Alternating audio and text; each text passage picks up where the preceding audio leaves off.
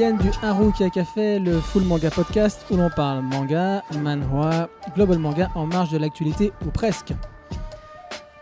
Nous sommes en 2019 et je suis Ocho Stan en live du Kensington Café à Nancy. Arrêtez de me regarder là. Et pour m'accompagner, les deux là qui, mais qui me fixent du regard, il y a Nico, a.k.a. Atuman, en mode Père Halloween, Père Halloween, avec un beau cadeau à vous faire gagner. On vous expliquera tout ça plus tard. Bon, là, j'ai surtout la voix de Barry White aujourd'hui, mais c'est encore notre débat.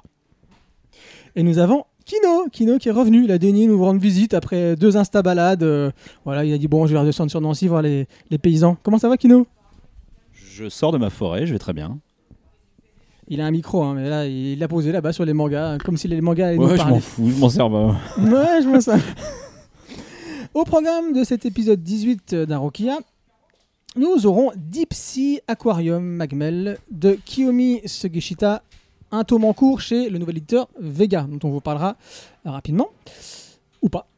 L'auto-école du collège Moriyama, Seinen euh, en un seul tome one-shot au Lézard Noir.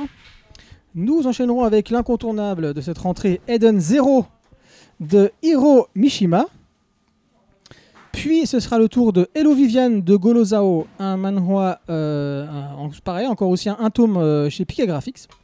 Et nous terminerons, hein, c'est Halloween, euh, avec Le voleur de visage de Junji Ito. Un vieux, vieux, enfin un vieux, pas si vieux que ça. Seinen aussi, un seul tome chez Tonkam. Mais tout d'abord, c'est l'instant pilule. L'instant pilule, on vous parle de nos lectures en cours. Mais il y a des lectures, vous allez voir, un petit peu particulières. Donc, restez jusqu'à après le petit générique. Mais on- décidément, ce podcast est préparé, mais, Ouais, mais faut on sait voir pas comment. hein. On a préparé un autre podcast que celui qu'on fait en fait, c'est ça le truc. C'est ça. alors, euh, oui, parce que oui, on va vous le dire bah, pendant que Kino cherche ses notes. euh, Ah, bon. Inès, Inès euh, est malade, la pauvre. Et ça Hein fout tout en l'air. Voilà, On et ça fout tout en l'air. on Donc il a prêts. fallu tout réorganiser. C'est la pierre, et, euh, donc on est, philosophale on du est perdu podcast. sur Inès. C'est ça. Euh, mais c'est comme ça. Donc c'est bon, Kino, ça y est. Kino a Ouais. retrouvé ses notes sur, je rappelle, le titre Panorama de l'enfer. Vas-y, mon de. Hideshi Ino. Il paraît. Un petit manga d'horreur. C'est pas le seul qu'on va faire aujourd'hui du coup. Oui, tout à Et fait. euh, par contre, euh, là, bah, pour faire euh, du- tout de suite un petit parallèle, enfin, c'est pas, enfin, ça sera vraiment un parallèle parce que ça va pas se croiser avec Junji Ito parce que c'est pas le même style quand même. Là, lui, là où Junji Ito est plus dans la nuance et dans la retenue et dans un équilibre certain, lui, c'est le manga d'horreur de toutes les horreurs et euh, tout est très très exagéré, euh, c'est très exubérant. euh. Alors, je vais vous faire un peu l'histoire vite fait comme ça. vous allez voir, quand, on raconte un peu l'histoire, ça paraît absolument euh, fouillis, partir un peu n'importe comment. Enfin, voilà. Et pourtant, quand on lit, c'est assez fluide et il y a une certaine logique au fur et à mesure. En fait, on, suit un peintre qui a un goût enfin, très prononcé, une fascination assez morbide pour la couleur du sang et qui fait ses tableaux euh, en sang. Euh, donc, euh, ça reste un manga d'horreur. Le premier sang qu'il a, c'est le sien. La, me- la meilleure manière d'avoir des bonnes quantités, c'est de boire de l'acide le matin et de vomir son sang pour avoir de quoi peindre le reste de la journée. Quand je vous dis que c'est exagéré, parce que je vois ta tête, Stan, c'est tout est comme ça. Tout est extrêmement poussé. Même lui, à un moment donné, d'ailleurs, le peintre a une expression je veux pousser tous les boutons à fond. Bah ouais, bah c'est ce que fait l'auteur. Ouais, après, je veux bien. On tombe dans, dans du grotesque, mais est-ce que justement, euh, comme le grotesque euh, initial, est-ce qu'il y, a quelque chose- il y a quelque chose derrière? Un petit peu, vous allez voir, je vais raconter un peu l'histoire. Bon, après, il faut vraiment le lire pour se faire un avis. Je pense qu'au final, euh, quand même, les avis entre les gens peuvent être vraiment tranchés sur est-ce qu'il y a du fond ou pas. Donc, il va nous présenter à travers chaque premier chapitre le, décor, enfin le, ce qui entoure sa maison, là où il habite. Et il a fait un tableau sur euh, chaque chose qui entoure sa maison. Alors en fait, la chose principale qui est en face de chez lui, c'est une guillotine où on exécute des gens à longueur de journée.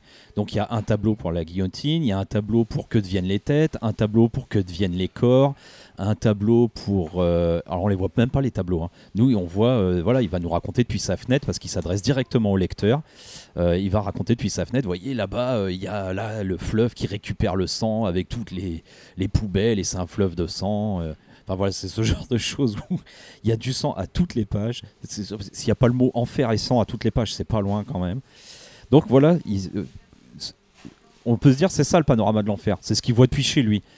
Et là, on a fait quelques chapitres comme ça, et euh, là, il va se mettre, il va nous dire bon, maintenant, je vais vous présenter ma famille. C'est pour ça que je dis que ça a l'air décousu, parce qu'on passe quand même d'un truc à l'autre comme ça, et c'est très haché, on va dire, dans la présentation, mais pas tant que ça dans la lecture. Et il va nous présenter les membres de sa famille. On se remonte jusqu'au grand-père, il y a l'oncle, sa mère, son père, euh, enfin voilà, un peu tout le monde. Et euh, bah, à nouveau, on va se dire, ah bah c'est peut-être ça finalement le panorama de l'enfer, c'est sa famille. Mais c'est surtout, moi je pense que quand même là commence à apparaître un peu de fond parce qu'on commence à comprendre un peu ce que ce peintre a, euh, a vécu et on comprend peut-être pourquoi il commence à vouloir faire des tableaux en sang parce que c'est une famille de, de, de, de violents, de dégénérés. C'est, on, en est, de voir. oui, on est dans la démence totale. Je veux dire, c'est pas juste euh, genre c'est un enfant qui prend quelques coups quand il fait une connerie. Je peux lire, bien que ma mère adorait me battre, elle ne disait rien devant la violence de mon père. Oui, il- en fait, c'est très difficile de, de déterminer qui est plus violent que qui de- dans cette histoire. Euh, oui, voilà, c'est encordé, c'est coups de bambou, c'est du sang, c'est des bastons, c'est euh, le môme euh, très jeune, il a pris beaucoup de plaisir à faire bouillir des chats, à, à broyer des insectes dans des meules, à décapiter des chiens. Ouais, enfin- Michael Myers, à côté de ça, c'est un enfant de cœur. Bah oui et non, parce que Michael Myers, c'est quand même traité moins euh, too much, et du coup, c'est quand même. euh, Là, il y a quand même une mise à distance avec le too much de Love, quand même. Parce qu'il faut, faut quand même. Enfin bon, je, je reviendrai là-dessus après. Donc, en fait, ce qui est intéressant, c'est qu'à un moment donné, quand il va nous présenter sa famille, on va commencer à percevoir quelques petits parallèles avec l'auteur lui-même du manga. C'est-à-dire que le peintre est né, pareil, à la même époque que l'auteur du manga, quasiment en même temps qu'Hiroshima, parce qu'il y a quand même des parallèles avec euh, l'histoire, avec un grand H, enfin pas des parallèles, des références, on va dire, qui sont faites, autant à, Hiroshi- à Hiroshima qu'à la Shoah, ça concerne surtout la Seconde Guerre mondiale.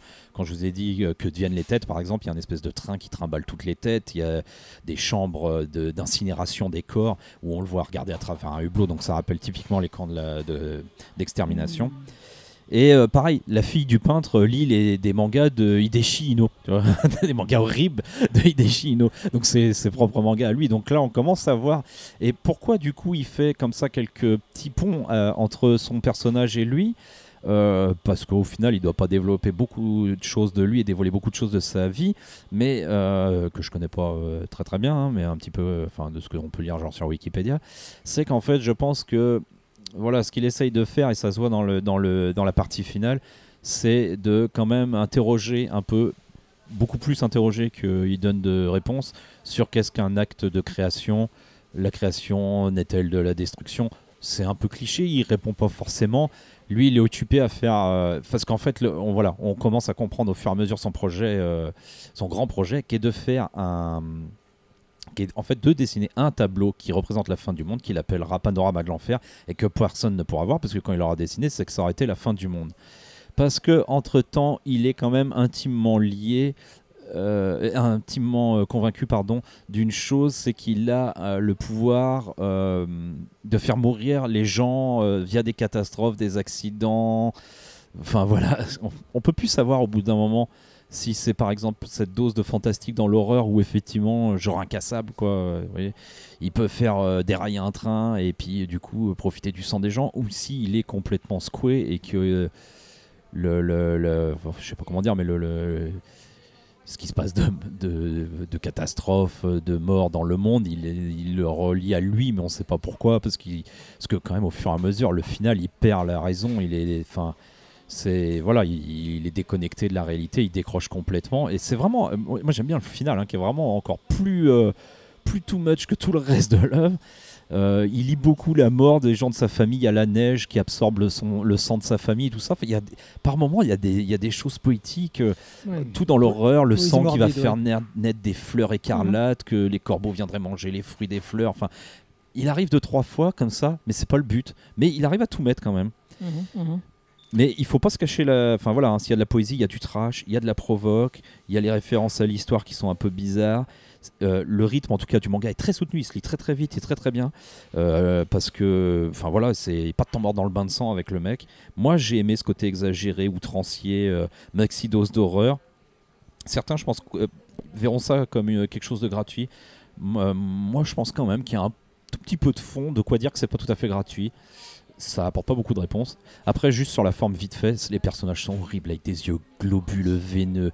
euh, Enfin, avec des cheveux, c'est une horreur. c'est, voilà, c'est ça alterne euh, surtout des grands aplats de noir qui, sont censés être le sang. euh, avec de temps en temps des images plus en, enfin un peu plus de légèreté parce qu'il y a de la neige qui tombe, ça fait plaisir de temps en temps. Ouais, ouais, ouais. Et euh, c'est, moi je trouve ça sublime à regarder en plus. Mhm. Ah non, ça au niveau du dessin, on est, on est d'accord. Voilà. Mais c'est, Ok. ouais, t'as l'impression, t'as quand même l'impression de naviguer sur du, un peu du, pas du Z mais du B quand même quoi, on va dire. On va dire ça comme ça.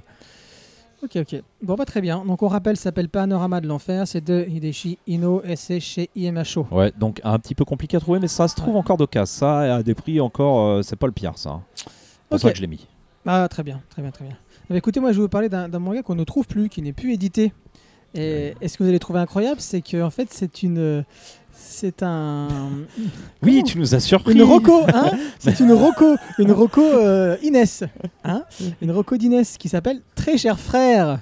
Oui, le, le- la jeunesse du shojo, la, la- la- tout, tout est né à partir de cet auteur, à Ta partir grande de passion, voilà. le shoujo. La- ma grande passion le shoujo, comme vous le savez tous. Euh, donc voilà Inès, euh, merci, merci Inès. Mais en fait, elle a dû se dire bon ces mecs hein, euh, qui ont 30-40 ans, euh, je pense que c'est bien pour eux, ça va leur rappeler leur enfance. Lady Oscar, oui parce que l'auteur, donc Moi, je, je parle de très cher frère, de Ryoko Ikeda. Euh, Ryoko, Ryoko Ikeda, qui est l'auteur de Lady Oscar, de La Rose de Versailles, c'est ça? Chaque fois je me dis ça, à la base, hein, qui a donné Lady Oscar. Et donc ça, ça vient, on va dire, entre guillemets, elle enfin du coup, elle l'a écrit après, en, en 75.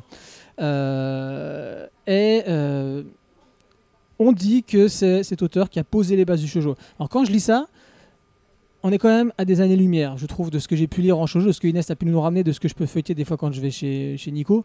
Ça s'est euh, formaté beaucoup depuis. Ah, carrément, complètement formaté. Et Parce là, moi je l'ai pas lu. hein. là, là, elle te propose des, elle te propose, elle pose, elle te propose des idées formelles qui sont incroyables. Alors certes, on pourrait ne pas être fan des petites lumières dans les yeux qui brillent tout le temps.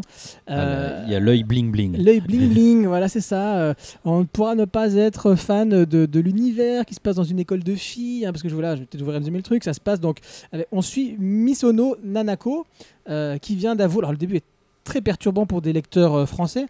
Ça commence comme ça. Euh, Nanako donc, vient d'avouer à un étudiant qu'elle a rencontré, comme ça, elle, les cours du soir. Elle prend des cours, enfin pas les cours du soir, mais au Japon, la rentrée c'est au mois d'avril.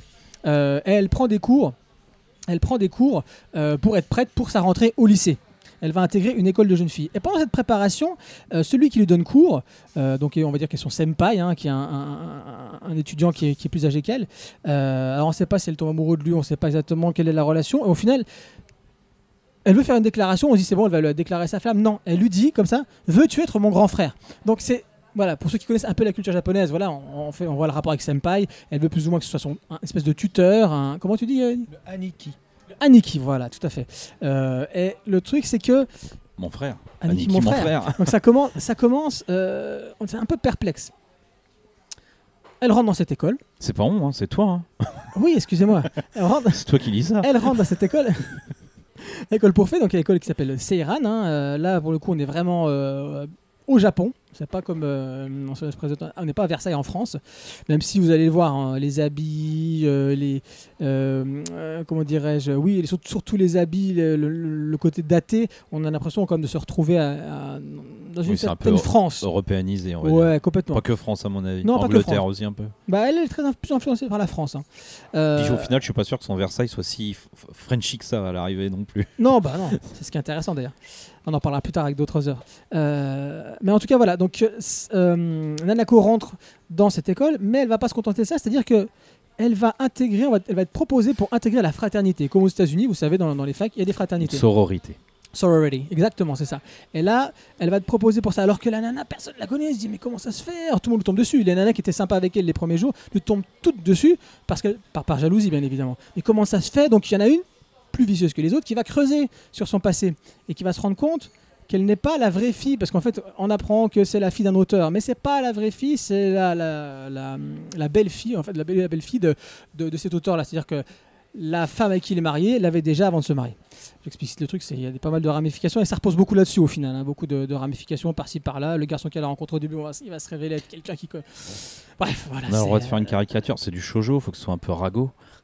Non, je déconne. Non, mais il y en a beaucoup, effectivement. Et donc, Je vais me faire tuer. Inès, je te le dis tout de suite, les premiers chapitres étaient extrêmement difficiles pour moi. Les premiers chapitres, euh, premiers chapitres, pardon. Parce que ce qui est très intéressant, c'est qu'il n'y a pas de chapitre. C'est comme un, gra- un graphic novel. Il n'y a pas de chapitre, c'est. euh, tu commences et à la fin, et ça se termine. Il n'y a pas de 1, 2, 3, c'est comme ça. En gros, c'est un roman fleuve, je sais pas comment on pourrait appeler ça. Mais en tout cas, euh, voilà, ça se lit comme ça. C'est-à-dire quand vous arrêtez, vous n'allez pas dire bah, j'attends le prochain chapitre. Non, vous arrêtez dès que vous pouvez, dès qu'il y a une séquence qui se termine plus ou moins. Et encore, c'est pas facile parce que ça s'enchaîne très vite et très bien. Parce que c'est là ma grande surprise. C'est que, certes, on des nanas qui euh, euh, ne se voient qu'à travers le regard de l'homme. En gros, elles attendent qu'il y ait un homme qui fasse. C'est un peu du Jane Austen, quoi. Elles attendent que le, le prince charmant arrive, le prince charmant arrive, et puis pour se faire la plus belle. Le problème, c'est qu'il n'y a pas d'homme. C'est que une école de filles. Et donc, et là, on reconnaît. Ça le- devait être une série sans reconnaît- fin, normalement, reconnaît- comme Walking Dead. elles attendent, elles et donc, attendent. m'étonnes, elles sont mortellement tous à la fin, tu sais.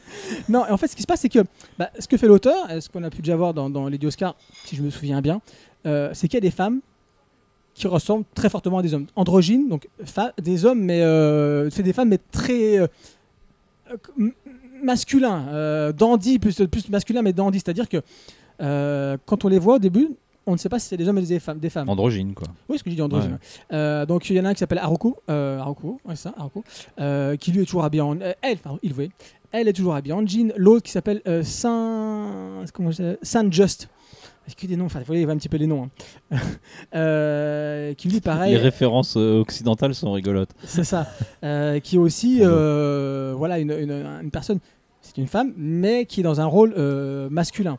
Donc voilà, donc si vous voulez, le, le- genre, le genre ici est extrêmement euh, flou. On est dans une école de filles, mais il y a quand même deux garçons qui ressemblent, deux filles, oh, deux filles qui ressemblent quand même pas mal à des, à des, à des garçons, ce qui peut être un peu, un peu déstabilisant euh, au début. C'est le collège flou, flou, flou. Flou, flou, flou, ouais, c'est ça le collège, flou, flou, flou. Bravo, Merci de euh, m'applaudir, Nico. Merci. Euh, bon, voilà, bon, voilà en gros pour le, pour le setting et l'œuvre. Euh, Qu'est-ce que je peux vous dire bah, Que je n'aime pas, je n'aime pas les codes du Il shoujo. aimé. Il Bah, moi, moi j'aime bien quand on propose des trucs visuels. Elle, elle propose des trucs. Je veux dire, ça c'est en 75. Quand tu prends la majorité des shoujo maintenant, qu'on peut feuilleter. Ah, Elle a sa marque. où- hein, ah ouais, non, mais où est-ce où qu'on est Où est-ce qu'on est maintenant, tu vois Alors que elle, voilà, euh, ces espèces de silhouettes, à un moment donné, quand il y a des chocs émotionnels, euh, les, personnages voilà, ne sont plus qu'en silhouette avec des fonds noirs, les yeux deviennent blancs comme ça, un petit peu comme ce qui se passait dans Sanseiya des fois, par moment. Mhm. Vous voyez, les, les yeux deviennent complètement blancs, avec des, des formes qui font passer à du, à du Kamemura par moment. Euh, et ce qui est intéressant quand on lit un petit peu la, la bio de, de cette, de cette dame, hein, qui a- un certain âge maintenant, c'est que à la base, elle, fait, elle vient de la philo, la fille. Elle a fait de la philo, et elle a fait du manga, elle, elle fait des concerts maintenant du piano, euh, elle a écrit des romans, Enfin, bref, elle, elle fait de tout. C'est une artiste euh, pluridisciplinaire. Et, euh, et ça se ressent. Je veux dire, déjà, dans- parmi ses, ses œuvres aussi, de manga, ça se ressent. Et c'est, voilà, on comprend pourquoi elle, elle, survole, elle survole tout ce qui a pu arriver après et qui se revendique du, du- Mais- de son héritage. Formellement, ouais, on voit quand même là déjà, il y a beaucoup de, je sais pas comment dire, expliquer, hors case, on va dire, voilà. Oui, ça se chevauche de partout et ça, dans le shoujo, ils ont bien repris. C'est ça. Puis là, les grands yeux qui brillent, mais elle, elle a sa patte quand même, avec ses grands corps élancés, les grandes C'est ça. crinières, le style euh, mi-victorien. euh. On est, bah, t'as très bien Voilà, cerné en quelque ça, façon. On le cerne, hein, je veux dire. Moi, comme Ouais, je regardais pas les Lady Oscar, mais j'en ai vu un ou deux quand même. Bah pareil, c'est pas quelque chose qu'on regardait. Et puis j'en parlais avec ma femme. Euh, tout de suite, elle a feuilleté. Elle m'a dit On dirait Ah, ah, ça ressemble. J'en parlais avec ma femme. Et tu vois Elle me dit ah mais c'est ah mais c'est vrai que ça ça ressemble à Lady ça ressemble à Lady Oscar. Bah, je dis bah voilà bah, c'est tout de suite tu eh, Ah voilà, oui, on reconnaît tu reconnais le style tout de suite. Après elle me dit ah, bah, par contre j'aimais pas trop. Voilà, je connais personne autour de moi qui apprécie. Qui a aimé les Bah ouais, donc, pour de euh, vrai le dessin animé, quoi, finalement Euh, bon. Donc euh, voilà, donc voilà ce que je peux vous dire sur Ah, euh, Nico, presse. mon, mon- mon très cher frère. Euh, bah écoute, merci Inès quand même, hein, c'est clairement pas mon, mon style de, de lecture, mais au moins, voilà, euh, ça m'a permis de voir les bases, exactement. Là, que pour je n'aurais pas du coup. que j'a- que j'a- j'approuve, j'approuve énormément. Et puis je citerai parce que quand même dedans il cite du Paul Verlaine hein, quand même. Donc euh, il pleut, non, il pleure, pardon, dans, il, pleut, il pleure dans mon cœur comme il pleut sur la ville. Merci. Je terminerai avec cette belle citation.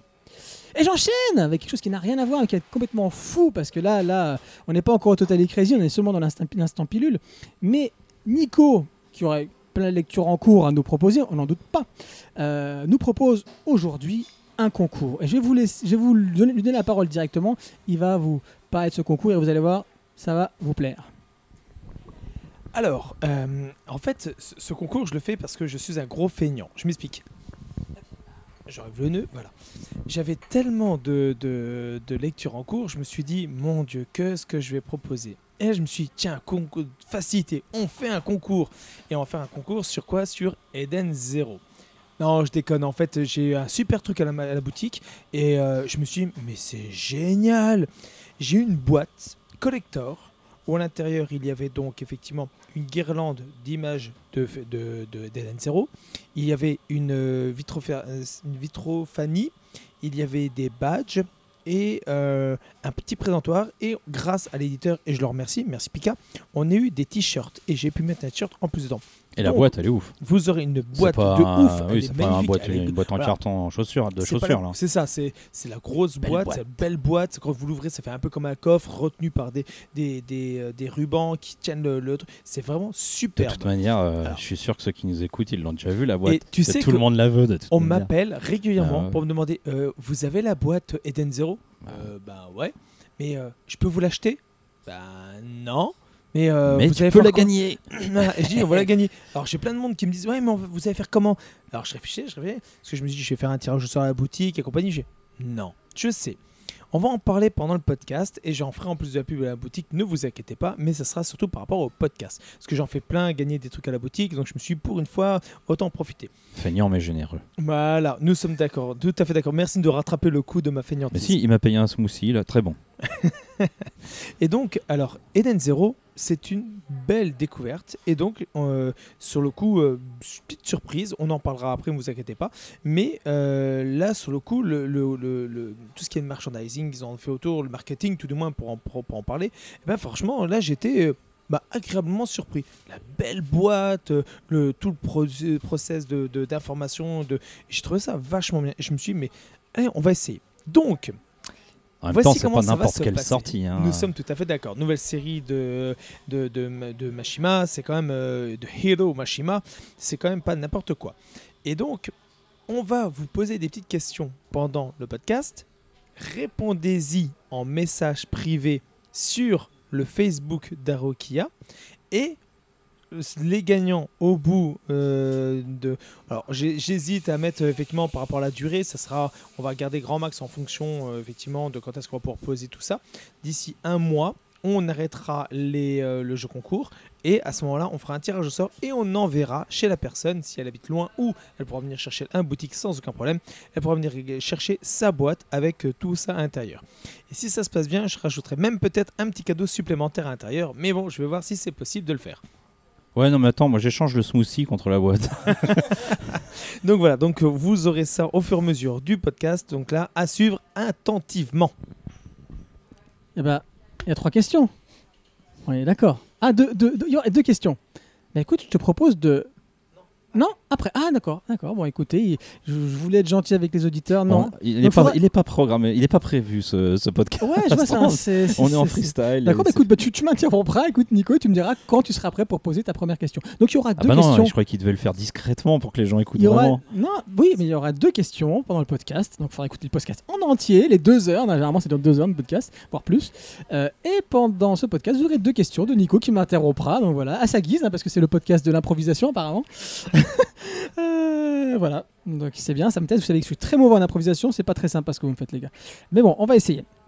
Ok, donc vous avez compris. C'est toi qui as prévu le. C'est toi en- qui structure le podcast. Si tu l'as structuré en impro, on n'y peut rien. pas celui-là. C'est bon, n'écoutez pas. Dis le ce mec qu'il a rien foutu. Moi j'ai fait mes, cre- mes critiques dans le, dans le train.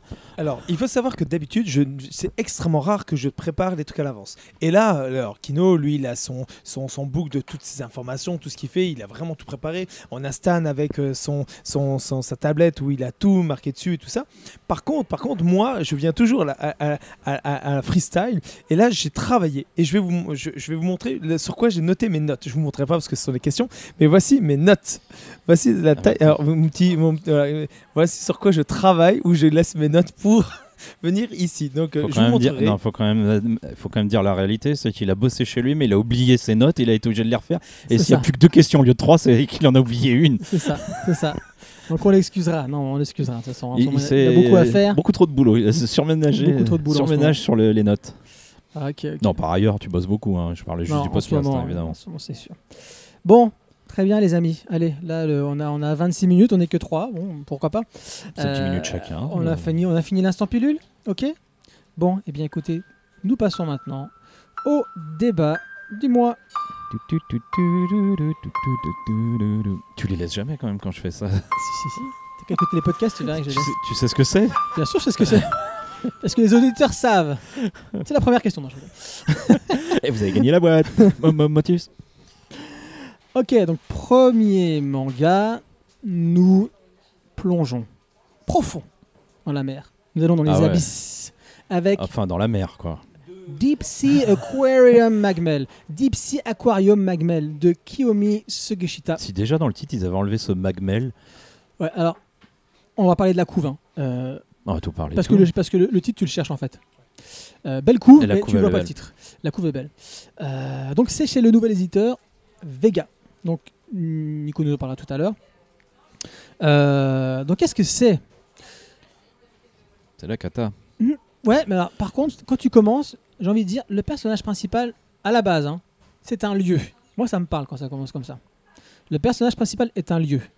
J'ai nommé le Deep Sea, un lieu unique à 200 mètres sous l'eau où l'on peut admirer la faune méconnue des abysses. C'est un lieu. C'est un lieu, ce que je viens de dire. Non, mais. Minato Osezaki gère Ah, là, son j'ai perdu tout le monde. établissement. C'est un poisson, quoi. Ah, un, point- un lieu. Ah oui, d'accord. Un lieu. Merci. Je peux, je peux terminer? Ouais, vas-y, excuse-moi. Minato euh, Osezaki gère son établissement avec ma- maestria, tel un magicien faisant usage de techniques novatrices pour faire sortir de l'obscurité ces créatures des abysses. Cachalot géant, Le requin lézard. des, des abysses. c'est ça, requin lézard, cala- calmar géant. Kotaru Tenjo, lui, s'occupe du nettoyage, ce petit jeune-là, qu'on va suivre, c'est lui le personnage principal. Mais ses connaissances du monde marin dépassent largement les tâches qui lui sont imparties. Ces dernières vont le faire d'ailleurs remarquer par Minato, et dès lors, une suite d'événements vont révéler son full potential. Je serai le plus grand connaisseur de la, fausse, Oui, de la faune abyssale au monde. C'est ça, exactement. ok, bah écoute, on va, on va demander à Nico de commencer. Tu veux commencer, Nico, ou pas? Non, je Non. sens qu'il a pas envie. Bon, écoutez. Moi non plus. Bon, Toi non ah, plus. je vais me lancer, je vais me lancer. Quel est le titre suivant? Ça va être un peu ça, malheureusement. Euh, c'est pour ça qu'à mon avis, Nico. Moi, je- moi, je veux bien me lancer, si tu veux. Ah bah vas-y. Euh, je, euh, je veux bien me lancer parce que d'autant que c'est moi qui ai dit peut-être qu'il faudrait qu'on mette ce, ce manga-là à la programmation Mais tout le monde peut se tromper. parce que le, les quelques quelques planches que notamment double planche euh, sur fond noir avec les grands animaux devant les mecs et tout ça euh, enfin les grands animaux les grands euh, poissons machin tout ce que tu veux devant les persos bah voilà ouais ça le donne ça donne envie ben ouais voilà il m'en ouvre une et tiens je vais la prendre en photo je vous la mettrai sur le, le bazar T'as le droit euh, bah, si on n'a pas le droit, on est mal barré, on fait ça tous les mois. Et voilà, je me suis dit, tiens, c'est original. Le sujet, Ah oui. euh, un, musée, enfin, un parc d'attractions, mi-musée, mi-parc d'attractions euh, dans une fosse abyssale, je me dis, pourquoi pas C'est vrai que culturellement, c'est plus japonais. Enfin, voilà, ils sont beaucoup plus intéressés par la mer, les poissons et tout ça que nous, quand même. Mais là, c'est le Jules Verne. Là, ça sent très très fort Jules Verne. L'espèce de bâtisphère que tu te prends pour descendre, Oui. euh, quand même. Enfin, ça s'arrête juste à ça. Ouais. Bon, vas-y, continue, vas-y. Et puis après, bah, tu le lis, quoi. Oui. Et puis bah après tu l'as lu. Il y a rien. C'est c'est vraiment malheureux, mais il y a vraiment rien du tout. C'est-à-dire que C'est-à-dire que le plus intéressant dedans, et qui pourtant, moi, pour moi, est un, est, est un critère rédhibitoire, c'est que ce que j'ai plus- ce que j'ai trouvé le plus intéressant, c'est les petits encarts qui t'expliquent que c'est quoi les Ah, que bah tu ouais, vois bah dedans. oui, oui. Ah bah oui, parce que là le Alors, mec, quand on là, arrive là- a- c'est documenté comme d'habitude. Voilà. Voilà. ça nous et puis ça nous ça nous délivre des connaissances, comme souvent quand ils prennent un sujet très spécifique, euh, ils ont à cœur de bah, voilà de, de transmettre des connaissances. Ça c'est bien, mais si c'est ça que t'aimes, oui, c'est effectivement c'est un souci parce que c'est le truc qui freine la lecture normalement. Mais comme la lecture, on s'emmerde quand même. Je suis désolé de le dire comme ça, mais c'est le cas quoi. Moi, moi j'aime bien le genre tranche de vie et parce qu'il faut quand même dire que on rigolait, je serais le plus grand connaisseur, tout ça, mais c'est pas, enfin, c'est pas un shonen. C'est clairement pas structuré comme ça pour l'instant. Et puis euh, moi j'aime bien le genre tranche de vie, c'est un genre où quand même il n'y a pas de, enfin il n'y a pas de, je cherche mon mot, il n'y a pas de, Il n'y a pas de projection, non c'est pas ça, de, distanciation, euh, d'intrigue. Voilà, d'intrigue. excusez-moi. Ouais, Intrigue. ah, ok. Ouais, bah, vu les mouvements de main, il n'y a pas d'intrigue à proprement parler. euh, mais là, enfin, il n'y a pas d'intrigue, mais il y a rien. Il y a quand même rien. Le personnage, il est pas si développé que ça. Le lieu, il est sympa. Mais enfin, en plus, le lieu, moi, je trouve, il est un peu, enfin, c'est un peu trop la fête foraine pour moi le lieu. C'est pas assez sérieux, quoi. Euh, je, je- je peux comprendre ce que tu veux. L'espèce de grande canne à pêche géante, là, Ah, pour appâter ouais, le truc, ça, ça. fait bidon quand même. Ça- Quoi. Ça, oui, c'est vrai. ça, c'est. Alors Ouais, que quand tu remontes à la surface, dans le port, là, ça devient sympa. à fait. Tout, t'as un Même côté les personnages sont plus intéressants, Bah je oui, oui, coup, ouais. Mais au final, euh, oui, enfin voilà, donc il va balayer, et puis on va se rendre compte qu'il sait des trucs, et puis il va euh, briller un peu, mais bon, il va rester euh, le balayeur, mais bon, on va commencer à lui donner des tâches un peu mieux, parce qu'il a tapé dans l'œil du directeur, et puis euh, il. Tout bien, tout honneur. Voilà, bah tout bien tout honneur, faut voir parce qu'il y a un rapprochement avec la fille évidemment. Ah oui. Donc euh, voilà, alors, enfin déjà quand t'es en huis clos, tu vois, c'est là on vous a dit les trois persos et vous avez vu que les trois persos, les liens ils sont immédiats, ils Et sont la petite fille, la petite fille. Ouais, mais ils sont immédiats, ils sont directs et c'est, je sais pas comment. En fait, c'est vraiment un vide quoi. C'est la vacuité? Ouais, alors non parce que moi je trouve que l'auto-école dont on va parler, ça c'est un mec qui parle de la vacuité et qui Qui en parle bien. et qui, Mais dire qui parle filme, bien. mais qui dessine la vacuité Mais qui en parle bien. et qui te ouais bah voilà, mais sauf que là c'est la vacuité mais il t'en parle pas et il te l'évoque pas et mais ça l'est par contre hein. Ouais. Moi je je déconseille fortement j'ai lu du même euh, éditeur euh, Peleliu je fais un petit mot vite fait là-dessus parce que Et Nico aussi pourra. Ouais, moi, j'ai commencé on Pelé avait aussi. dit hein. c'est bon ouais, c'est des, des- on suit déjà des, des soldats japonais sur l'île de Peleliu pendant la Seconde Guerre mondiale Euh, on nous a- alors c'est des petits bonhommes avec des grosses têtes, euh, très enfantines, très mal dessinés. Franchement, c'est le premier manga où j'ai l'impression que les assistants qui font les décors sont meilleurs que le mangaka qui fait les persos. Je sais pas C'est si, exprès, je sais pas si c'est le cas. Ouais, Tu ouais, sais bah, ouais, mais c'est fait exprès parce que peut-être on pouvait pas faire mieux aussi. hein. Et euh, je sais même pas s'ils travaillent avec des assistants ou quoi, mais on nous avait dit voilà, ce qui est intéressant, c'est le contraste de l'horreur de la guerre avec les personnages. Mais en fait, on nous la montre même pas l'horreur de la guerre. C'est chiant, c'est pénible. C'est l'idée qu'on a de l'horreur de la guerre et nos connaissances qui font le travail plus que le manga. Et l'éditeur qui se lance avec trois titres et le dernier c'est Survivant, c'est ça? Qui, Qui a un reboot Ouais, de. qui a un reboot 2 et qui a pas l'air euh, mieux parce que celui-là je l'ai pas lu. C'est quand même très très compliqué de se lancer avec des titres comme ça, avec des couves qui sont belles mais dont on voit même pas les titres. Oui, parce que c'est la, la question. En Il n'y a pas de que ligne éditoriale entre les trois réels, je trouve On va- on va, forcément. on va aller, on va, on va aller passer la, la parole à, à Ouais. Nico parce que bah, en Oui, gros, ce que j'ai noté, c'est la découverte des abysses qui est bon, intéressante. Donc ça, je l'ai dit. Double page de poisson, tu l'as dit. Ouais. Voilà. Euh, Le héros, moi- il est pas plus attachant Non, que ça. non, il mais a pas de particularité non, cla- clairement réelle, pas, à clairement part pas. de code- ses Donc- connaissances, mais ça c'est typique du. Donc au final, euh, bon, je vais passer la parole à Nico, qui a peut-être d'autres choses à, à- à rajouter sur, le, sur ce tome 1. Euh, mais c'est vrai que ça peut être intéressant que tu nous parles aussi de, bah, de Vega. As déjà, tu l'as déjà introduit vite fait dans un podcast, mais tu peux, peux peut-être résumer rapidement l'aventure Vega et qui ils sont. Et puis euh, peut-être nous dire ce que tu penses sur ce manga-là. Non? Vite fait? Vite fait, allez vite fait. Tu n'as pas écrit la fiche wiki sur, euh, sur Vega, toi? Non, en fait, effectivement, Vega, ça a été une collection, enfin une nouvelle édition qui s'est créée avec euh, Stéphane Ferrand. Stéphane Ferrand, c'est l'ancien directeur de, collection de chez Glénat. Après être parti, il a décidé de monter un peu sa boîte, travailler à droite à gauche pour d'autres éditeurs. Et là, sur le coup, il a décidé de monter sa boîte. Et euh, c'est vrai que il a toujours une passion pour tout ce qui était soit un les rétro mangas, soit pour les mangas historiques, effectivement, de l'époque. Quand je parle de rétro manga, je vais pas bien sûr parler de tout ce qui était, par exemple, de Cyborg 009. En même temps, il a adoré l'école emportée. Sans lui, on l'aurait jamais eu chez nous en France. Voilà, donc merci Stéphane. Euh, de- comment ça s'appelle? Euh, Joe, euh, Ashitano Joe, on l'aurait jamais eu non plus si c'était pas lui. Donc voilà, il a, il a décidé de- d'aller chercher ce genre de Mhm. manga. Donc c'est pour ça que effectivement. Ah, mais là, aime- ça y est, ils ont été faits, quoi. Bien sûr qu'ils ont été faits. La problématique, c'est que c'était des séries qui ne se vendaient pas beaucoup. Parce qu'effectivement, ça ne parlait pas non plus à énormément de gens. Et là, sur le coup, euh, même si j'ai toujours des gens qui me demandent quand même un petit peu sur ces séries, qui veulent quand même avoir des suites, qui veulent avoir le, relire ou avoir des rééditions. Donc c'est très bien. Ça veut dire qu'effectivement, il a eu quand même le nez de les trouver. Pour la création Vega, euh, la problématique que moi j'ai de mon côté, c'est d'avoir vu tous les éditeurs se créer quasiment. Donc j'ai vu toutes les séries avec lesquelles ils ont commencé quasiment depuis Kana, Glénat Manga, etc. pour voir les évolutions jusqu'à aujourd'hui de tous les éditeurs. La problématique qu'a Vega, c'est qu'il a décidé de sortir des mangas qui ne sont pas, on va dire, trop grand public. Dans l'air du temps. Dans l'air du temps et trop grand public. Et ça, c'est une certaine problématique pour eux. Donc oui, ils peuvent effectivement directement toucher une certaine niche de, de lectorat bien particulier sur des domaines historiques et autres, qui, grâce à ça, peut créer un noyau très dur autour d'eux et qui leur permettront justement de, de se consolider et de pouvoir continuer. Parce que là, ce qu'ils nous prépare, parce que là, je viens de travailler ce matin avec ma repré euh, les nouveautés et vraiment, euh, bah, il y a des trucs qui sont quand même assez intéressants. Donc, euh, je m'attends quand même à avoir des, des- des petites choses pas mal. Il y a un autre manga historique Ils qui vont va avoir un catalogue plus conséquent assez rapidement. Alors il va, euh, bah, déjà ils vont sortir deux autres séries, donc c'est déjà plutôt pas mal, avant de sortir euh, des suites, etc. Donc pour l'instant ça a l'air d'être quand même plutôt bien. On va voir comment ça va s'évoluer.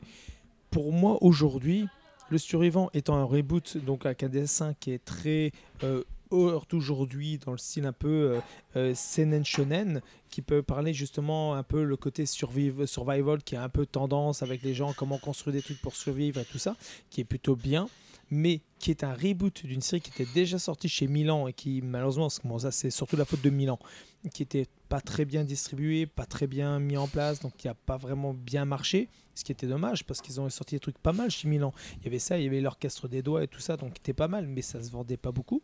Dommage. Et, euh, et là, forcément, avoir le reboot de Survivant qui était déjà sorti à l'époque, parce que donc j'ai vérifié, je me suis dit, mais attends, c'est parce que l'histoire, je la connais, mais je me dis, graphiquement, il y a un truc qui je comprends pas. Et donc, je demande à mon collègue euh, Mirko à la parenthèse, je dis, mais euh, en fait, alors, euh, tu te rappelles du début euh, de, de, de Survivant C'était quoi? Il me le décrit, je fais, oui, c'est exactement ça. Mais je suis étonné, je, je me rappelais pas que c'était comme ça. Et euh, ça m'a vraiment marqué. Et après, effectivement, c'est un reboot. L'autre était sorti en 98 et celui-ci est sorti en 2016. Donc, c'est vraiment le reboot de la série. Donc, sortir une série qui était déjà sortie et en reboot, ah, eh ben, euh, c'est un peu plus compliqué. Je dis Ouais, pas que surtout ça- que le reboot, euh, les échos euh, à l'avant, c'était pas super favorable. Quoi. Effectivement, il y a eu de très mauvais échos dessus, mais encore une fois, la série vient juste de démarrer, Mm. c'est tout neuf, tout propre, tout beau. L'éditeur vient de se lancer, c'est son premier lancement. Si je rappelle, les premiers lancements de Kyun n'étaient pas forcément les meilleurs. hein. Ouais. Il y avait des trucs sympathiques comme euh, euh, Element Line, comme Marie Alchimiste, des trucs chantiers, mais ça n'a pas bien marché hein, non plus, hein, je suis désolé. Et donc c'est pour ça que sur le coup, je peux pas dire que ça va être mauvais, je peux pas dire que l'éditeur peut se planter ou pas. Ah oui, Mais en non, tout ça cas, non. C'est Enfin, un peu difficile de commencer avec ça. Franchement, le, le problème, euh, c'est que ces trois mangas, ils sont plutôt beaux sur le papier voilà, c'est ça. et à la lecture, ça s'effondre. hein. Alors, là, moi, personnellement, j'ai aimé et, et pas le, justement le, le, le, le- Deep Sea, sur- déjà sur la jaquette. Alors, sur la jaquette, mettre le titre en tout petit, c'est génial et c'est complètement, euh, bah, malheureusement, je vais pas dire bête, pas stupide, mais ça ça va pas du tout aider à la vente, absolument pas. Alors, j'explique pourquoi. Si vous regardez la jaquette, c'est en tout petit pour justement ne pas gâcher la, la- la- Ah bah oui, ils font la part belle au dessin. là, Elle hein, est, magnifique. Là, il y a une- là, on peut pas lui enlever ça. La jaquette, ouais. quand tu vois ça, t'es t'es emporté, t'es dans les fonds sous-marins, t'es es là, tu vois ça. Ça vend le sujet direct. Ça, ça Enfin. te met, ça te plonge dans le sujet. Là, tu peux pas dire au contraire. Là, on va en profondeur dans le sujet. Euh, c'est pour ça que oui, c'est bien là-dessus. Ça, ça c'est une bonne idée. Mais le problème, c'est que les gens, quand ils prennent, ils font c'est quoi? Ça s'appelle comment? Euh, Et même sur le côté, ils ont déjà du mal à lire le Deep Sea.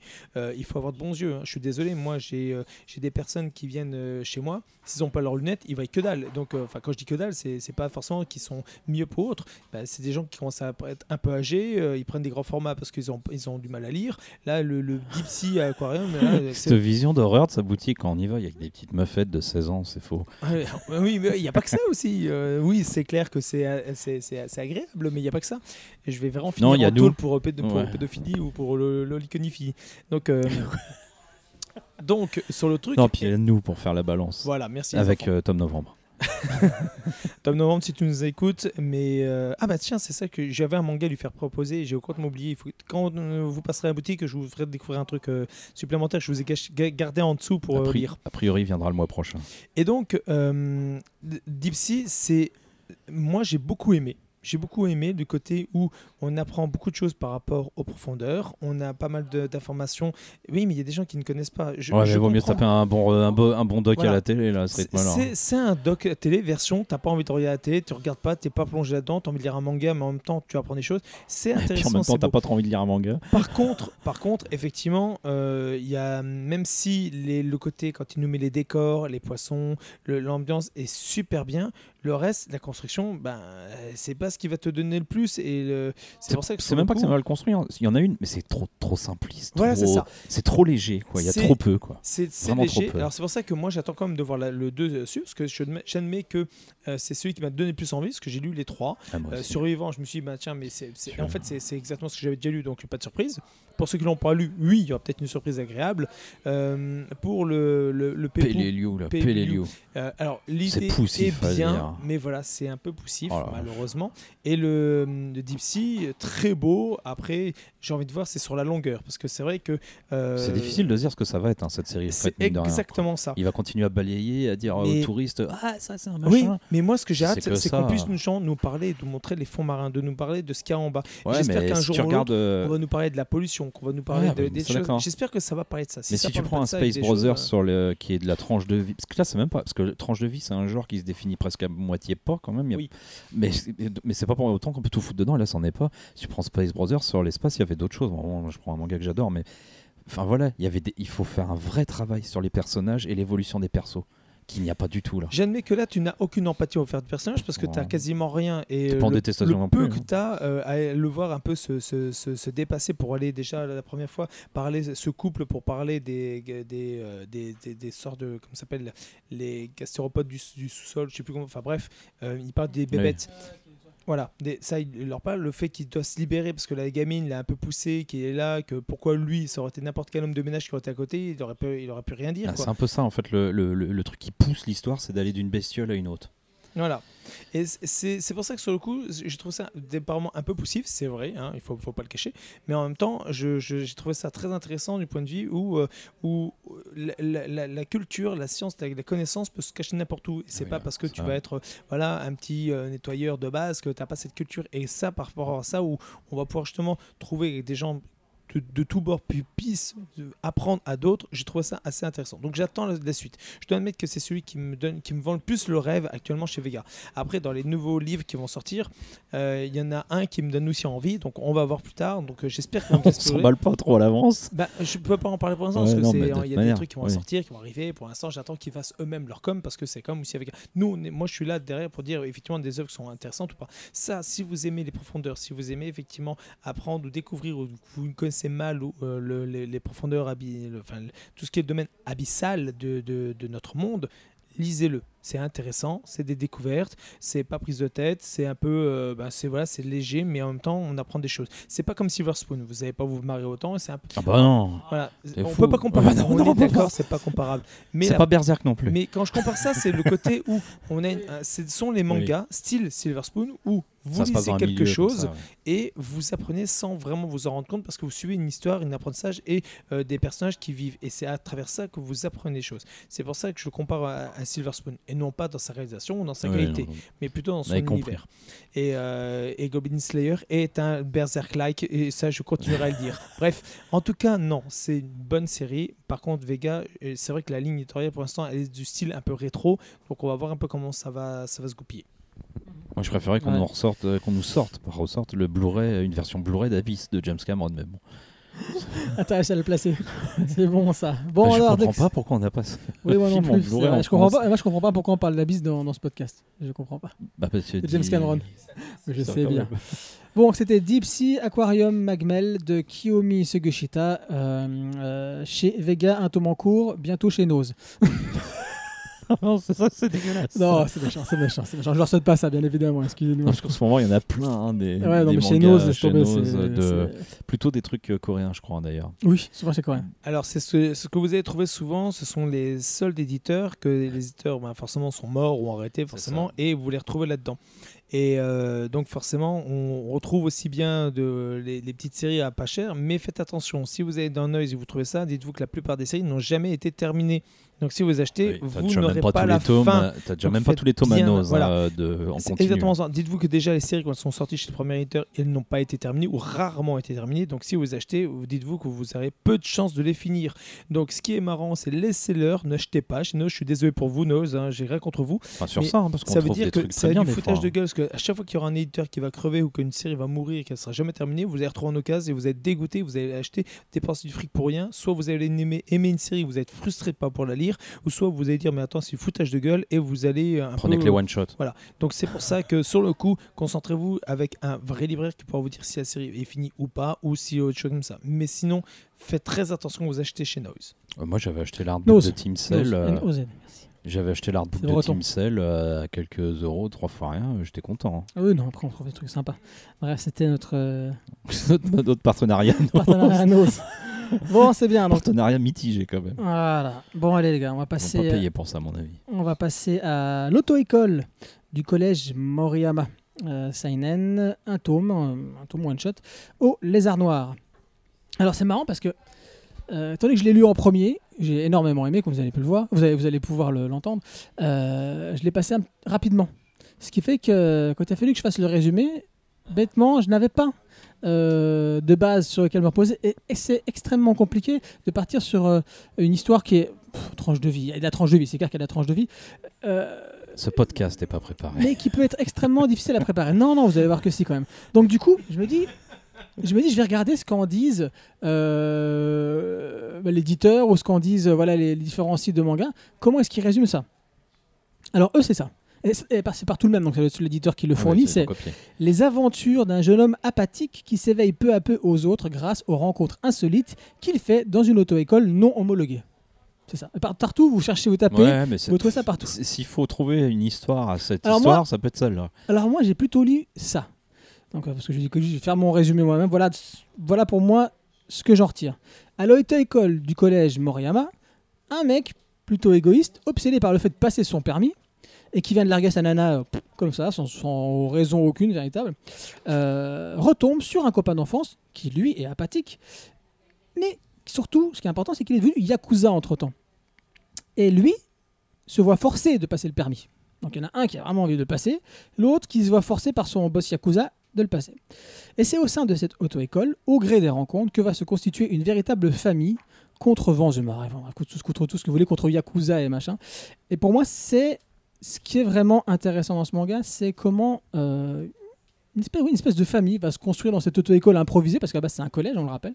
C'est le collège Moriyama, dans, dans- dans- pas, pas très très loin d'une forêt. Euh, Collège abandonné. Ouais, un collège abandonné. Et pour moi, déjà, voilà. Premier bon point, le setting, le- le- l'endroit où ça se passe. Cette idée des collèges abandonnés qui, va, voilà, qui est une auto-école, et ces deux mecs, euh, un qui est devenu Yakuza, euh, l'autre, euh, je sais pas comment on peut le qualifier en fait, un personnage. Glandu. Ouais, voilà, Non, on mais ça comme gentil. ça. On l'aime bien. Euh, ouais, glandu ouais, vite même. fait quoi. Euh, et qui vont se retrouver, ils se connaissaient vite fait à l'école, hein, parce que c'est vrai qu'on vend ça, j'en parlais avec Kino, comme une histoire d'amitié. Bah, c'est toi qui viens de le vendre comme ça. non, non, non, je sais pas, j'ai dit une famille qui se constituait plus qu'une histoire Ouais, d'amitié. T'as dit que c'était un copain d'enfance. Oui, Mais en fait, ils ont raison. Non, il est apathique. Il a aucune. Il a aucune. euh, Celui qui est apathique, c'est le Yakuza, véritablement. Non, c'est le héros. Il a aucun attachement Moins. avec personne. Moins, je trouve, que le, que le deuxième personnage. Enfin, euh, quand tu regardes la définition d'apathique, hein, du coup, j'ai regardé exactement pour pas euh, me tromper dans, dans ce que ça veut dire. au final, c'est vraiment plus le, le- le personnage de l'ami, donc le, Yakuza qui, est un, qui est un blond, qui lui est véritablement apathique. À aucun moment, il ne laisse apparaître ses, ses sentiments, seulement à la, seul à- seulement à la Ouais, fin. le héros aussi. Si, si, si, c'est c'est quand même. Ah, déjà, tu, com- tu commences, tu commences une Il première. exprime rien quasiment. Si, il exprime si son envie de passer euh, son avis de ça, son Et envie de la ça, nana, son amour. Non, non, non, non on sent, on sent qu'il est amoureux d'un nana qui, qui tient Oui, l'auto-école. mais il exprime rien. euh, Non, mais on, non, mais on voit qu'il a quelque ouais, chose ça, en lui. L'autre, On sait à un moment donné parce qu'on nous le dit, mais rien du tout. sinon sur la longueur. non, mais l'autre, rien du tout. Il est en face, il n'exprime rien. c'est- c'est pas le personnage principal. Euh, alors moi, euh, donc voilà, je vais rappeler quand même, hein, c'est le- c'est un premier manga, c'est une première œuvre. Euh, c'est de l'auteur de Holiday Function et surtout de Tokyo Allen Bros, qui sont tous les deux sortis euh, bah, au Lézard Noir. Donc cette auto-école du collège Moriyama est sortie en 2008. En 2016, il y a eu une adaptation ciné au Japon que je n'ai pas vue l'adaptation. Et moi, donc ce qui m'a ce qui m'a frappé, ce que j'ai dit d'ailleurs quand j'ai voulu quand j'ai dit à Kino, écoute, je suis bien content de l'avoir acheté. Euh, voilà, il faut vraiment, qu'on en parle. C'est que j'ai eu l'impression de vraiment lire du Kitano en manga. Vraiment le Kitano de la bonne époque, hein, de, de l'été de Kikujiro notamment. Avec des personnages qui sont complètement en décalage euh, avec leur environnement, avec leur environnement, la société de façon générale. Euh, et bien sûr, bien sûr, hein, l'ombre des Yakuza qui, qui, plane toujours. Mais ce qui est intéressant, c'est qu'en fait, ces Yakuza qui sont la, menace, au final, du fait du lieu et du fait d'un certain pétage de plan à un moment donné, euh, vont se retrouver euh, en position de faiblesse. Et ça, moi, ça m'a beaucoup, euh, ça m'a beaucoup parlé, ça m'a beaucoup rappelé euh, euh, bah, Kitano. Et je rappelle bien donc, l'été de Kikujiro. Si vous ne l'avez pas vu, il vient de ressortir en Blu-ray dans une très belle édition. oui, Ouais. Avec, Cameron, la, non. avec, la, avec la BO, avec la magnifique BO de Joe Hisaishi, sûrement de, moi, pour moi ma préférée en tout cas de lui. Deuxième chose que j'ai énormément apprécié, et là je pense que euh, Kino va, va me contredire là-dessus. Surtout. Euh, oui, surtout, c'est que moi j'ai dès les premières planches, dès les premières pages, euh, là où Kino a, a trouvé, a trouvé, a décelé une grosse erreur de, de, découpage, moi ce que j'ai vu, c'est voilà, ce premier plan qui commence sur euh, la petite voiture qui est dessinée sur les shorts du mec. Après, tu vois un plan sur le mec qui explique à sa nana qu'il va la larguer. Euh, et après, la nana qui, en gros, qui, qui explique mais pourquoi, parce qu'elle veut, rester avec lui. Et après, le mec qui explique bon, bah écoute, euh, en fait, j'ai envie de passer mon, permis, c'est vraiment ce que j'ai envie de faire, voilà. Et on passe comme ça. Et dès ces premiers plans, on voit que le mec, il a envie de nous raconter quelque chose. On sent que le mec, il veut nous raconter des choses par l'image. Par l'image. Et après, on verra qu'il y a plein de, plein de, bonnes idées récurrentes. À un moment donné, souvent, les plans dans la voiture sur le paquet de mouchoirs avec quelque chose qui se passe en fond de, euh, derrière la voiture. Euh, parce qu'en fait, je, vais juste expliquer rapidement. Le, copain, euh, entre guillemets, qui est devenu Yakuza, euh, est forcé par son boss de passer le permis. Pourquoi? Parce que son, son chauffeur d'avant euh, est mort ou ne peut plus conduire. Donc il veut que ce arrive soit lui voilà, il veut que ce soit lui qui, qui passe son permis. Et donc il y a énormément de plans avec Yakuza et ce personnage qui sont dans la voiture. Et ce découpage est extrêmement intéressant et ça revient jusqu'à la fin, jusqu'à la fin, où, presque à la fin où il y a un accident. J'ai pas envie de trop, de trop spoiler, mais c'est difficile de- d'en parler, de parler de, de- des efforts visuels sans spoiler quelques petits détails. Mais on peut spoiler. hein. Mais euh, oui, je sais, c'est- c'est important par moment de, de spoiler pour, euh, pour, pour servir à la critique. Euh, mais voilà, il est clair que ça a les qualités d'une première œuvre, d'un mec qui a envie de faire des trucs. Donc j'ai pas lu malheureusement Tokyo Alien Bros, mais c'est clair que je, maintenant j'ai vraiment, j'ai vraiment envie de le lire. Euh, mais il y a les maladresses qui vont avec. Parce qu'elle a pas dû faire un film plus tôt. Peut- ouais, ouais. Après, après on- on- tu parleras des maladresses, je te laisserai en parler. Euh, et puis le dessin, bien évidemment, la, la, couve, la couve. Ouais, je, La je- couve, elle est spéciale, mais elle est dix fois plus belle au final qu'à l'intérieur. Ouais, bah moi je préfère celle de, de Tokyo, de Tokyo Alien Bros notamment. Euh, bon, euh, mais euh, ça résume, oui, ça résume un petit peu, un petit peu comme ce qui, ce qui est à l'intérieur, mais je sais pas, il y a quelque chose qui me, qui, qui me dérange, même si on voit, bah, même si c'est vrai que si on voit donc en premier plan, on voit le, le personnage principal avec son sa glace à l'eau et puis derrière son pote Bah, c'est euh, pas tout à fait ce qu'on a à l'intérieur, c'est ça surtout. C'est que là, les traits sont propres, c'est bien découpé. Ah, tu parles au niveau du dessin. Voilà, par exemple, et qui à l'intérieur, c'est beaucoup plus fragile, beaucoup plus brouillon, beaucoup plus dégueulasse, quoi, pour le dire euh, clairement. Ouais, moi je trouve que t'es méchant. Il y a un hein, écart quand même entre l'extérieur et l'intérieur. On, Ouais, commen- je- on commence à ressembler à une BD franco-belge là. Ouais, non, je trouve que t'es, je trouve que t'es méchant. Par cause du Oui, mais elle est, elle hein. est bien euh, la couve. hein. Bah, Moi, tu vois, je non mais je suis désolé, euh, tu... bon, on va parler du dessin pour le coup. Maintenant tu t'attaquerais chez ton venin. Euh, Bah non, pour le rien coup, dit je suis désolé. euh, là, je regarde, j'ai des pages, euh, je vois les proportions. Le mec, tu me dis c'est pas dessiné. Je suis désolé, les proportions sont là. Il y a des mecs, il y a des mecs qui sont qui qu'on qui critique même si on n'est pas d'accord avec eux, notamment par rapport à la taille des Titans, où les proportions pour le coup sont beaucoup moins bien respectées. Là, le mec, tu me dis c'est pas dessiné.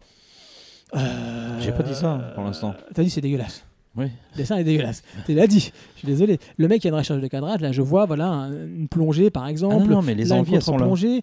Euh, Je- je- les envies sont là. La j'ai lu, j'ai lu bien pire et bien, bien plus moche en dessin. Ah, et je te dis, pour moi, bien pour moi, pour, non, non, je suis pas d'accord. Euh, pour moi, toutes ces, toutes ces bonnes idées et toute cette envie transpirent tellement que moi, je l'excuse pour ces petits trucs-là. Je veux dire, à un moment donné, quand même, le mec, euh, euh, on parlait de Deep Aquarium juste avant.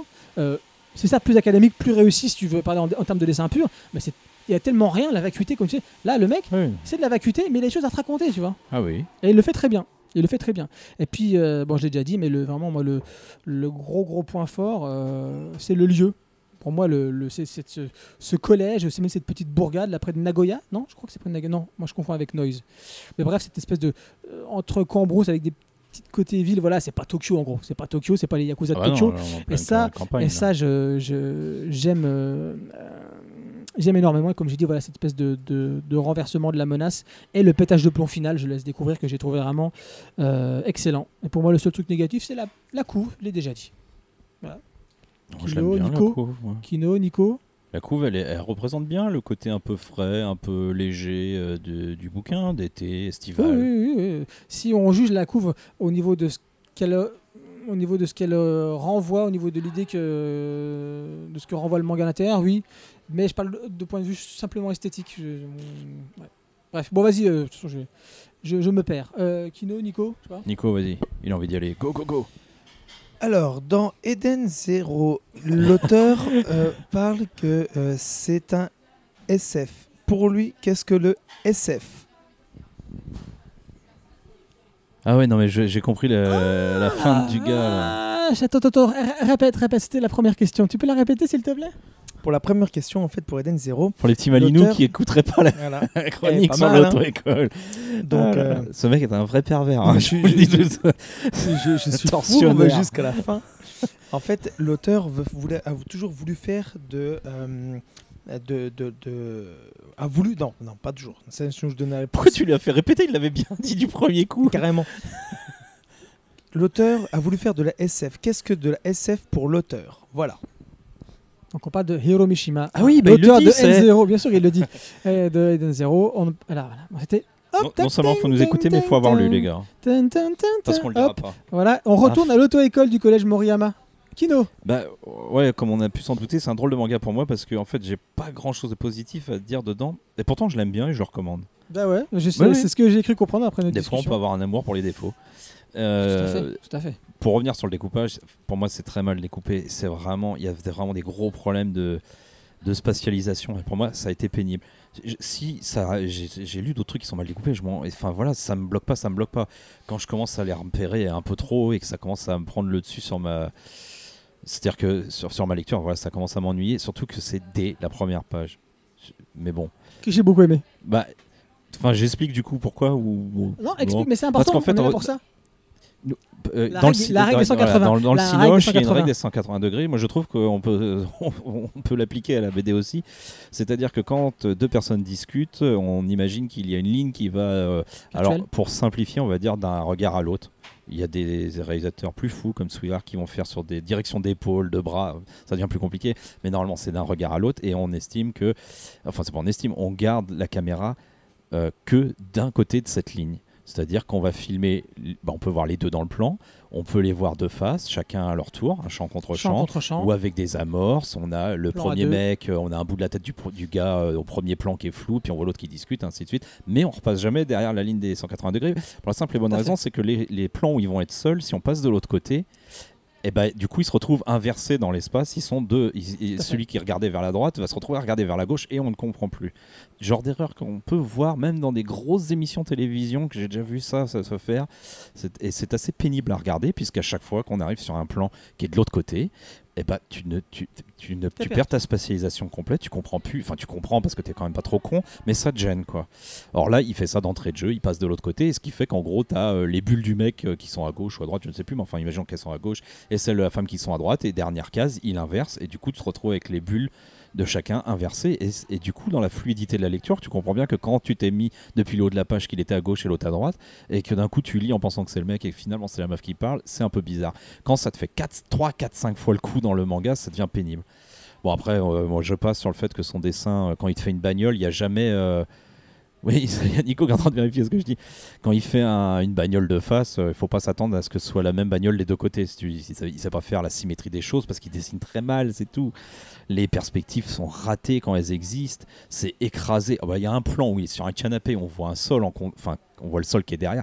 Il y a plus de perspective, tout est écrasé. J'ai mis du temps à comprendre ce qu'on voyait. Ce genre de choses. Nico est dubitatif. Non, mais pour, la- pour le coup, Mais Kino, tu là- sais, tu sais comment c'est Attends. Sur- tout ce que tu dis, ce que tu dis, je devrais être concerné par ce que tu dis. Oui. Et généralement, je le suis. Mais parce qu'en fait, il existe un truc qui peut toucher tout le monde, c'est que sur une œuvre, eh ben, on peut commencer à percuter sur les machins et ça nous gâche. Comme sur une autre, d'accord. eh ben, il y aura les mêmes défauts et on peut laisser passer parce qu'on sait pas, on est un peu plus pris par le truc. Je ne sais pas pourquoi. On est, on est, on s'est levé du, mau- du mauvais pied. Je ne sais pas. Non, même pas. J'étais cool quand je l'ai lu. Donc euh, c'est juste qu'à force, euh, voilà, avec les dessins pas beaux, ça commence à, à me, gaver un peu. Par contre. Voilà, euh, j'adore euh, l'ambiance générale. Enfin, toi, tu, tu dis le, le, le lieu où ça se passe. Enfin, moi, c'est le cumul du lieu, du moment dans l'année, du moment dans leur vie, des personnages, du, n'importe quoi, enfin, du, rien qui se passe presque. Parce que c'est, je veux dire, on prend le moment le plus inintéressant de leur vie, presque quasiment, d'une certaine manière. Ils passent le permis l'été dans une fausse auto-école qui est, qui- qui- avec un permis qui sera même pas valide, quoi. Fait, finalement. Qui doivent repasser après. Ouais, donc mais en fait, ça devient intéressant, euh, du coup, quand même, parce que euh, on est en, enfin voilà, on navigue en pleine vacuité, mais l'auteur, il en a conscience, c'est pas, c'est dépend, c'est c'est ça, c'est bien ce dont il, veut parler. Du, coup, moi, je, voilà, j'aime bien, même le héros, on sait pas grand chose, mais et ça, c'est vraiment quelque chose que j'aime, euh, y compris dans les gens que je croise dans la vie, c'est d'être surpris quand les gens commencent à parler. Voilà, de, de pas, t'as beau connaître les gens, tu sais pas ce qu'ils vont penser exactement. Lui, bon, lui, on le connaît pas trop, mais c'est vrai qu'il est quand même assez surprenant à chaque fois qu'il évoque quelque chose sur lui-même. C'est très très rare, mais c'est quand même assez surprenant.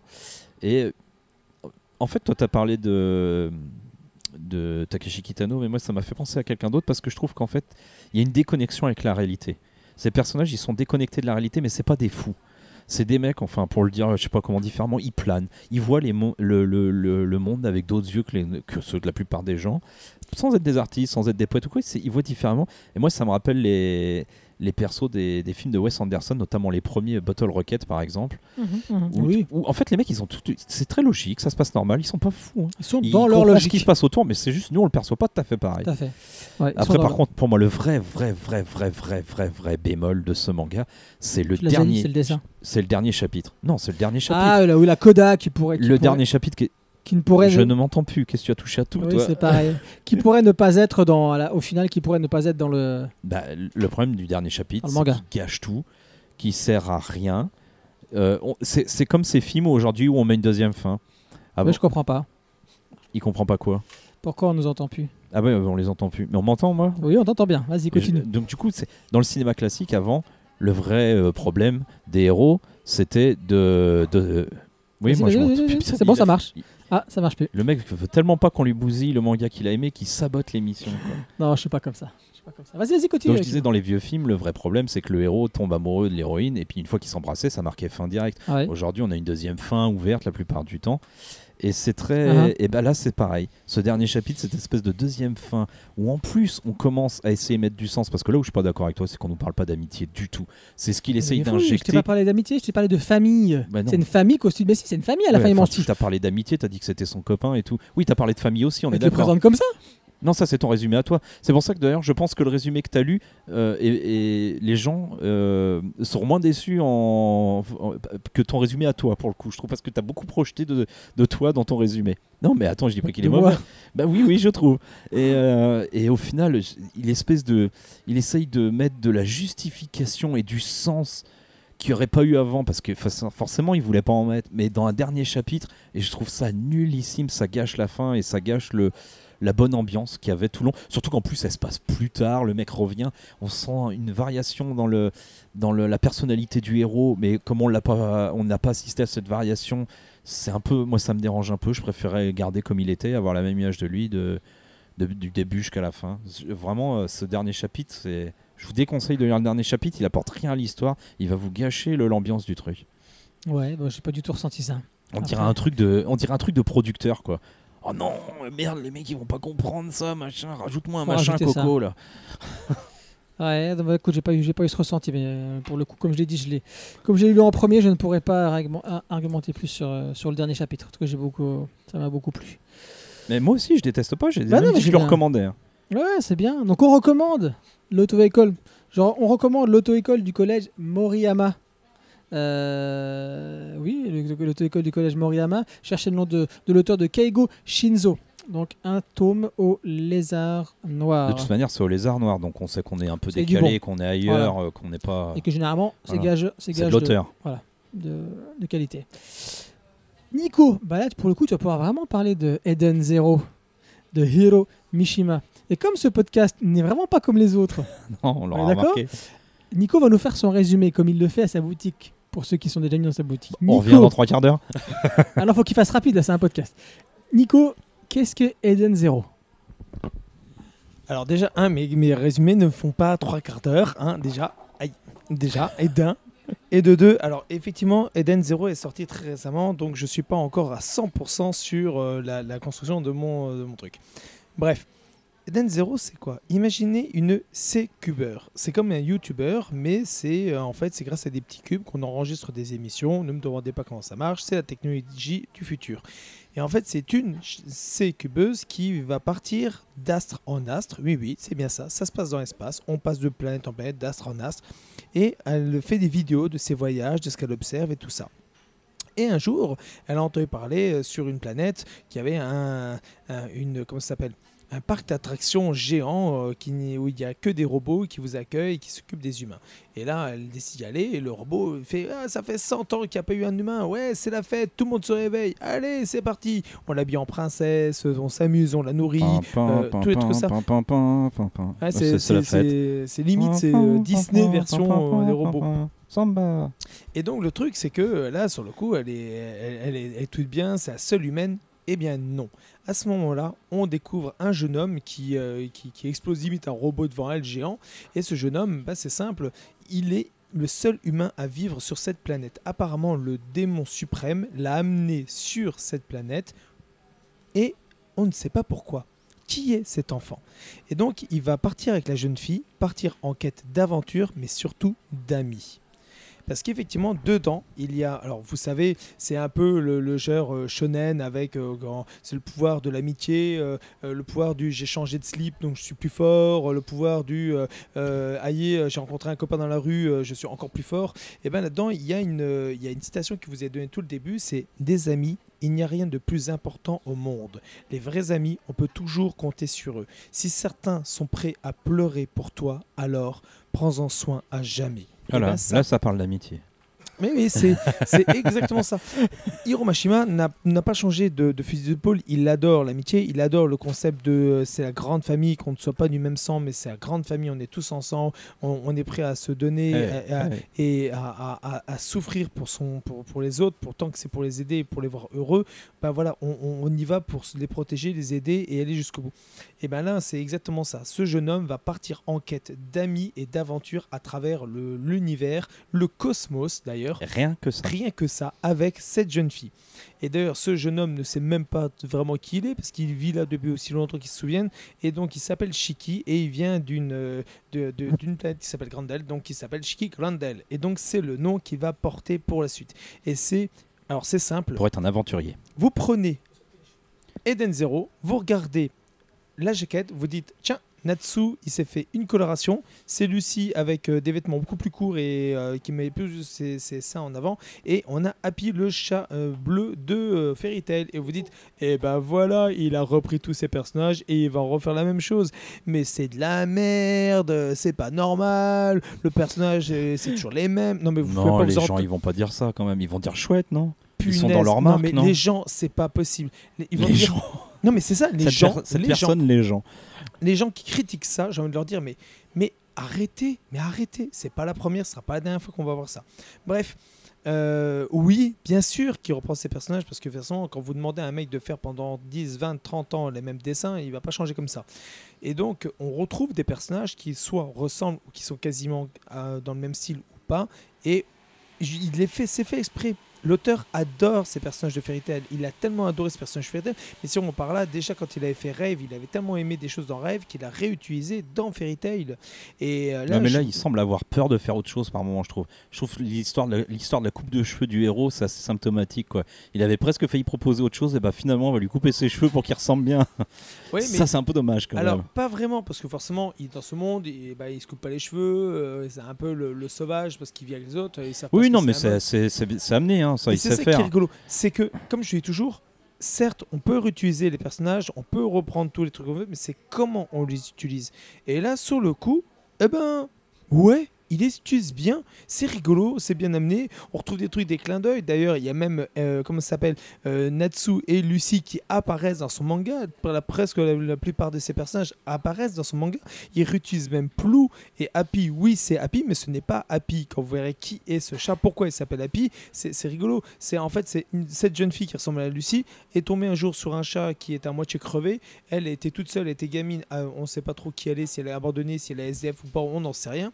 Elle est tombée sur ce chat, elle lui a dit tu me rends heureuse et donc je vais t'appeler Happy. Et rien que ça, tu dis, bah voilà, ok, on utilise, mais c'est mignon, c'est amené de manière et plein de choses intérieures. Et c'est c'est ça qui est drôle. C'est drôle. Il retrouve un cœur quand il parle des chats. Voilà, bah, carrément. Mais c'est pour ça que c'est amené de manière à être. euh, bah oui, on s'amuse, il s'est amusé à ce qu'il fait. Après, il utilise des personnages. Il y a, il y a, il y a Erza qui apparaît dedans, elle s'appelle Erzi. Euh, voilà, bon bah. Oui, mais bon, c'est fait de manière. On est là pour s'amuser et c'est décalé. Je peux pas vous en dire plus, parce que si je devais vous dire plus de choses, ça, ça serait pour euh, une question que je vous poserai tout à l'heure. Donc je n'en parlerai pas pour l'instant. Mais en tout cas, belle surprise. J'ai été agréablement surpris en le lisant. Je me suis retrouvé à des petites choses que je trouvais dans Fairy Tail ou dans d'autres, dans One Piece, n'importe quoi. Bref, oui, c'est un bon shonen. Oui, j'ai passé un bon moment. Oui, c'est bien. Après, quand on utilise les personnages, par moments c'est un peu chiant. Moi, quand je vu ça, ça m'a un peu. J'ai soufflé. hein. Je me dis, oh non, c'est bon, on passe. Et après, bon, allez, tu retrouves tes personnages, t'es habitué, tu les aimes bien. Bah, tu passes et t'attends de voir ce qui va se passer. Et c'est assez- c'est ça qui est assez rigolo. Ouais. Moi, je- juste Kino, euh, tu veux parler dessus Bah oui. Enfin, sauf si- Non, vas-y avant. Moi, mais, je, euh, je vais juste parler de, euh, de l'idée qu'il a reprise à Nier Automata, je vous l'avais dit avant le podcast. Euh, en fait, l'idée qu'il a reprise euh, quasiment la même, hein, à une petite nuance près que je ne dévoilerai pas, c'est qu'il a repris euh, cette fête foraine avec ses robots abandonnés. euh, qui voilà agissent plus ou moins comme une, une famille encore Qui ne sont pas tout à fait ce qu'ils sont. qui ne sont pas tout à fait ce qu'ils sont et ça voilà il a repris mais clairement hein, clairement clairement de, de Nier Qui Automata sont humanisés. c'était une très bonne idée dans Nier Automata, Bah ça l'est toujours qui est là. plus- qui- qu'il est toujours là. C'est Et dans- il- au sienne, final, ont bon. fait un petit. C'est dommage. Voilà, c'est Ouais. c'est ce que j'allais dire. C'est dommage que ce soit pas la sienne, mais ça marche bien. Et euh, ce que j'aime bien aussi, c'est que bah, ça part rapidement vers autre chose. Hein, certes de l'aventure, mais ça part vers autre chose. Pourquoi pas? Moi, j'avais jamais lu de, de Mishima. Je- voilà, quand c'est sorti, j'avais plus trop l'âge de, de- de lire ça. Euh, je parle de Fairy Tail. Euh, et c'est vrai qu'en lisant, voilà, alors c'est clair que le mec est très porté sur les boobs, euh, sur les plans. Tu la nana, elle est toujours cadrée au niveau des fesses ou au niveau des seins. Non, pas tant que ça. J'adore feuilleter, j'adore feuilleter, c'est c'est incroyable. Oh, tu bosses pour. France Info, toi. c'est ça, exactement. Nico Alors ça, ça c'est un peu normal parce que c'est un reliquat qu'il a de Fairy Tail. En fait, quand il Oui, avait fait Je savais que Rave, Fairy Tail, c'était déjà ça. quand Ouais. il avait fait Rave, il n'y avait pas beaucoup de ça. Au contraire, la seule fille qui avait un peu le côté sex appeal, c'était un peu comme quand tu regardais la première saison de, de enfin le premier cycle de de, de, de One Piece avant les 4 ans. C'était, t'avais, euh, c'était euh, Robin, c'était le sex appeal. C'était le personnage Ah qui ouais. avait ce sex appeal. Dans Rave, il y avait une jeune fille qui était habillée en robe de soirée avec sa jambe euh, fendue, la robe jusqu'au haut de la cuisse, le côté un peu avec pin-up avec ses cheveux, son petit beauté avec euh, ses seins assez opulents. Et c'était, mais pas euh, énorme, c'était le sex aussi. Et donc, il, savait utiliser sex appeal. Même les débuts de Rave, euh, de Fairy Tail, il n'y a quasiment pas de gros boobs et compagnie. C'est Ouais. qu'au bout d'un moment, c'est qu'il perdait du, du public. Et pour récupérer du public, et surtout à cause de la pression euh, éditoriale du, euh, du, du fan service, il a dû rajouter du, bah, du fan service aussi bien pour les filles que pour les garçons. En l'occurrence, des Mhm, boobs mhm. pour les mecs avec euh, des trucs tellement énormes que les filles, elles peuvent même plus voir leur propre ventre ou nombril tellement qu'elles ont des seins énormes. Elles sont obligées d'écarter pour pouvoir euh, faire leur lacet. Elles écartent leur sein pour voir si le lacet est fait de ses chaussures. C'est aberrant. Et les mecs, ils ont tous des plaques de choco, tous jeunes, avec des pecs toujours saillants, toujours à montrer ça. Et voilà, c'est fait pour le fanservice et c'est Oui. un peu abusé ce qu'il a fait. Et là, forcément, comme il l'avait fait à fond, bah, forcément, il le garde parce qu'il le faut premier tome, c'est parti. Pour dès le début, garder ce public pour essayer de faire. Après, tu as l'impression que c'est vraiment une continuité. Tu as l'impression que après Fairy Tail, tu pourrais dire ça. Tu as l'impression que Fairy Tail, ça s'est passé sur une planète et que là, c'est tout le truc qui se passe dans le même monde, mais dans, dans le cosmos, avec tout ce qui va se passer autour. C'est ça qui est assez rigolo. Ouais, ouais. Voilà, donc moi j'ai bien aimé ça, et puis j'ai pas passé un mauvais moment, ça se laisse lire, on voit que c'est efficace, on voit que c'est de la recette, euh, ça passe bien. Allez Nico, Kino, vas-y toi. Ah, moi qui suis pas le plus grand amateur de shonen en général ici et qui a tendance à gueuler dessus, je dois dire que celui-là, euh, au réveil le dimanche matin, euh, bien comblé le grand enfant que je suis, il m'a bien plu parce que ouais, il y a un savoir-faire évident euh, de l'auteur quoi, qui sait comment enchaîner, qui sait qui sait ma- manœuvrer sa barque quoi, et c'est extrêmement efficace quoi. Ça donne vraiment envie. Alors moi je vais pas revenir sur des détails des choses que j'aime bien, mais c'est vrai que le coup des robots j'ai bien aimé. voilà, je me passerais bien de la guilde. Comment on en est encore là Enfin, déjà, je le dis sur tous les Français qui en mettent systématiquement, donc là, je suis bien obligé de le dire aussi sur le japonais. mais- Ouais, mais justement, c'est pas le même principe de guide qu'il y non, a non, dans non, Fairy Tail. il insiste pas. Et c'est ça que. Il aurait pu s'en passer quand même. Dans Fairy Tail, c'est tout, on est tous amis, tous frères, tous potes, ouais, la vie à la mort. Et là-dedans, c'est euh, non, mais c'est bon, on est un guide, mais ne me parle pas, c'est bon, j'ai ma quête à côté, euh, toi, euh, va, va crever. D'ailleurs, si je peux te piquer tes, tes, Oui. tes trucs, je le ferai, même si on a un homme guide. C'est ça que j'aime bien. C'est que là, ça change vraiment le, le- le- le- la vision de ce qu'on avait de Fairy Tail aussi. Donc il fait de la SF, c'est pas un grand amateur de SF. Si vous trouvez la réponse, vous savez, enfin si vous connaissez la réponse, vous savez pourquoi d'ailleurs. Euh, mais du coup, euh, c'est intelligent parce qu'il arrive quand même à pas trop nous s'éloigner de nous en reconnectant avec ses bicubeuses, enfin c'est YouTube quoi, et, et ce nombre de followers, il arrive à re- reconnecter avec notre réalité un peu. C'est tout bête, mais euh, c'est gadget, mais qui marchera bien et dont il va utiliser à mon avis à bon escient le- le- le- la caméra de la nana, enfin qui est un cube qui filme tout dont il arrive déjà d'ailleurs à faire des gags autour, puisque le mec essaye de regarder en dessous, évidemment, quand la nana parle. Enfin voilà, il, arrive déjà à trouver plein d'idées. Et c'est d'ailleurs ça, en fait, la force de ce tome 1, c'est d'arriver à nous donner. autant d'éléments qu'on a voilà on sait déjà des choses et à nous à nous à nous poser des choses dont on ne sait rien du tout Moser par exemple qu'on a très envie de savoir voilà mais il arrive déjà à mettre des ingrédients de choses qu'on ne sait pas mais qui nous donnent très envie de lire la suite évidemment on a envie de lire un tome 2 un tome 3 ça va à fond c'est bien moi j'ai bien aimé alors Ok. que je suis pas très fan des shonen hein. Ouais, à part Prisonnier Riku mais si un jour on le met euh, au podcast ouais. quand vous déciderez à lire les 27 tomes Donc c'était Eden Zero de Hiro Mishima, l'auteur de Fairy Tail. Hein? Mishima. Mashima. Ah, Mashima, Mishima. Pareil. ah bah tiens Hiro, Hiro Mashima. Pareil, ils sont tous bridés, donc c'est la même chose. Ok. blah Bim. La moitié de la planète. eh bien, maintenant on va en Chine. Tiens. Toi, tu vas finir avec un hashtag balance ton libraire. T'as l'air malin. Et juste, et je peux faire une parenthèse avant parce que j'ai parlé de France Info et juste parce que quand même. Vas-y, rapide. Ouais, parce parce qu'on que ça comprenne m'a pourquoi tu parles de France c'est Info. Parce que bah, je pense que plein de Moi gens aussi, je vais en parler. Mais Oh, euh, vite fait, les si gars, vous voulez euh, savoir exactement, on allez, est allez, en octobre là? Oui, c'est ça. Oui, toujours. Euh, sur leur Facebook, le, au jour, la journée du 6 octobre, vous verrez le post où une nana euh, raconte ce qu'est pour elle les mangas et pourquoi elle aime pas ça parce que c'est sexiste, machin et truc muche. C'est absolument euh, lamentable. D'abord, si la meuf a lu que trois mangas et qu'elle a vu que ça, bah, c'est un peu dommage pour elle. Deuxièmement, c'est vraiment les trucs à la con qu'on entendait déjà quand on était petit de l'époque du, cl- du Club Dorothée, quand Ségolène Royal voulait faire fermer ça. Donc c'est vraiment rance info le truc? Euh, Non, mais, ouais, ouais, parce que non, mais parce qu'ils se veulent ouverts et puis euh, offensés défendeurs de certaines choses, mais au final, la meuf, à un moment donné, on comprend plus quoi. C'est les, les- les gens ouverts d'esprit qui portent plainte contre l'ouverture d'esprit, puisqu'elle s'offusque qu'il existe un, un type de manga pornographique. Alors, qu'elle s'offusque de certaines choses qu'il y a dedans, ça je comprends. D'ailleurs, elle le dit. Seulement, elle s'offusque déjà de base qui a. Alors, c'est- on n'est plus chez les libertaires là, du C'est tout. ça. On n'est plus chez 68 arts, on est là, elle a fait la chronique de Christine Boutin, la meuf en fait. Et je pense qu'elle ne doit pas se voir comme ça dans sa tête. Le problème c'est que c'est ça. Bah, Dedans, il y a des choses qu'elle dit qui sont assez justes et qui sont assez problématiques. Mais quand elle commence à, à se foutre de la gueule des Japonais parce qu'ils défendent le- la liberté d'expression des auteurs, et à un moment donné, on parle de quoi, quoi? Je veux dire. Et Elle, elle est en tant que journaliste, elle veut qu'on lui fasse quoi aussi euh, Qu'elle on l'oblige à dévoiler ses sources? Non, chacun défend son truc normal. Et on est à peu près tous pour la liberté d'expression des, des artistes, je pense. Le problème, en fait, réel de son truc, c'est qu'elle a, déconste- elle a choisi des exemples et puis c'est une petite euh, vidéo, c'est filmé. Donc on reconnaît très bien, il y a du Nicky Larson, il y a du Fairy Tail d'ailleurs, il y a plein de choses.